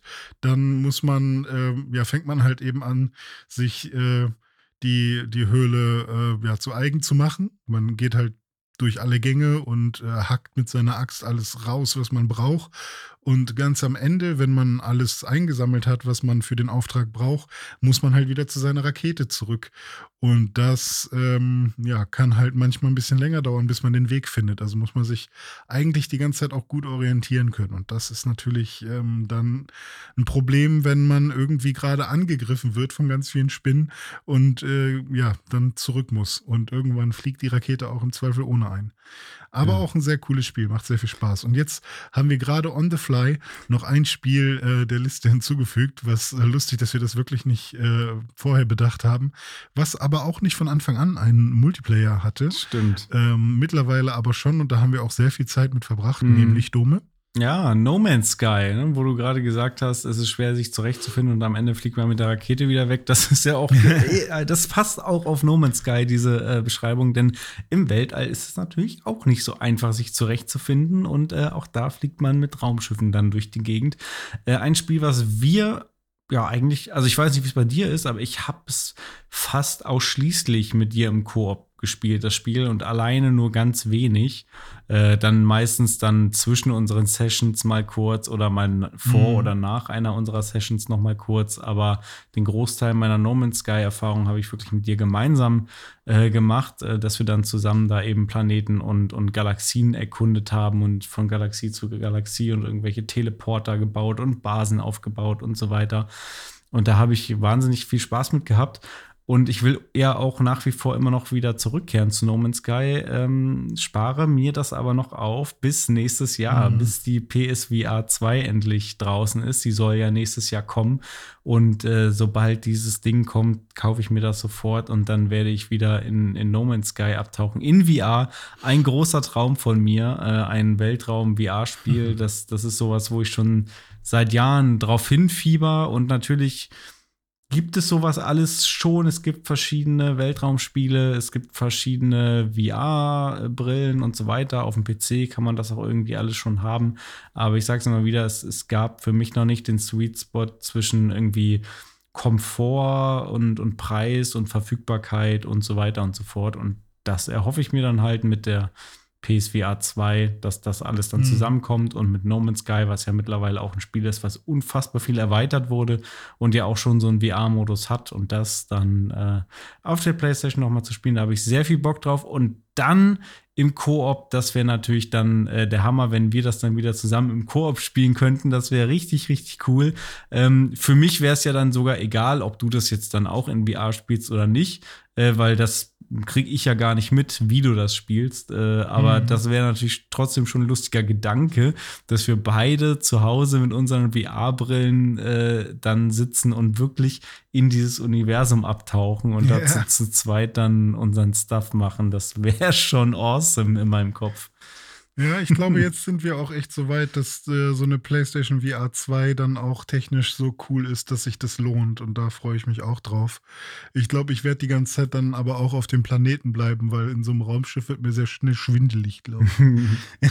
ja, muss man mal gucken. Ja, ich finde es ja gerade in so äh, Cockpits immer cool mit der VR, weil in einem Cockpit sitzt man halt bräsig aus seinem Arsch und genau das mache ich ja zu Hause auf der Couch auch. Das heißt, ja. da habe ich dann den geringsten Disconnect, sondern da stimmt, fühlt es ja. sich halt wirklich so an, ich sitze da und kann mich aber halt dann in meinem Raumschiff umgucken und so. Musst du dir noch so eine Armatur bauen, die du dann wirklich erfühlen kannst um dich herum? Ja, so eine, genau, ja, ja, wie, wie bei diesem, ähm, äh, diesem Mac-Spiel, was es mal gab, ne, mit diesem riesen ah, Controller.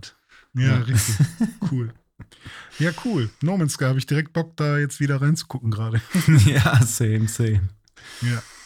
Ja, cool, Dome. Das, das war's dann äh, mit unserer äh, Liste der äh, Koop-Spiele, die wir am liebsten haben. Mhm. Ähm, da gibt es bestimmt noch viel mehr, die uns irgendwie einfallen würden, aber wir wollten natürlich auch jetzt nicht den Rahmen sprengen, aber ja. das waren so die ersten, die uns eingefallen sind, mit denen wir eine gute Zeit hatten und die wollten wir gerne mit euch teilen. Ähm, und vor allem würde mich auch mal, ja, vor allem würde mhm. mich mal interessieren, ähm, was so die Lieblings-Koop-Spiele unserer Zuhörerinnen und Zuhörer sind. Ne? Also, was ja. spielt ihr im Koop und was, was haben wir vielleicht irgendwie total vergessen oder haben wir gar nicht erwähnt und gar nicht auf dem Schirm gehabt? Weil, wie gesagt, ne, ich liebe Koop und ich bin auch immer auf der Suche nach neuen Impulsen da. Also, wenn ihr da was habt, lasst es uns bitte, bitte wissen. Gerne über Twitter oder schreibt uns eine E-Mail an. Äh, äh, wie, wie war es nochmal? Äh, äh. newsdive at pixelburg.de. Exakt. ich habe immer noch die alte E-Mail-Adresse im Kopf. Ich auch. Sei es drum, newsdive at pixelburg.de. Also da gerne. Oder auch bei, äh, bei äh, Apple Podcast irgendwie in die äh, Bewertung, in die Kommentare rein. Oder wie gesagt, auf Twitter ist am einfachsten. Also gerne, gerne her mit den Tipps und Empfehlungen, würde ich mich sehr darüber freuen. Ja, dann war es das für diese Woche. Ich bedanke mich für deine Zeit, Dome, und für äh, alle Zuhörerinnen und Zuhörer, die bis jetzt äh, dran geblieben sind. Wir werden jetzt eine schöne Videospielwoche haben, hoffentlich. Die wünschen wir euch auch. Und äh, dann würde ich sagen, bis zum nächsten Mal und tschüss. Danke dir auch, René. Bis zum nächsten Mal. Tschüss.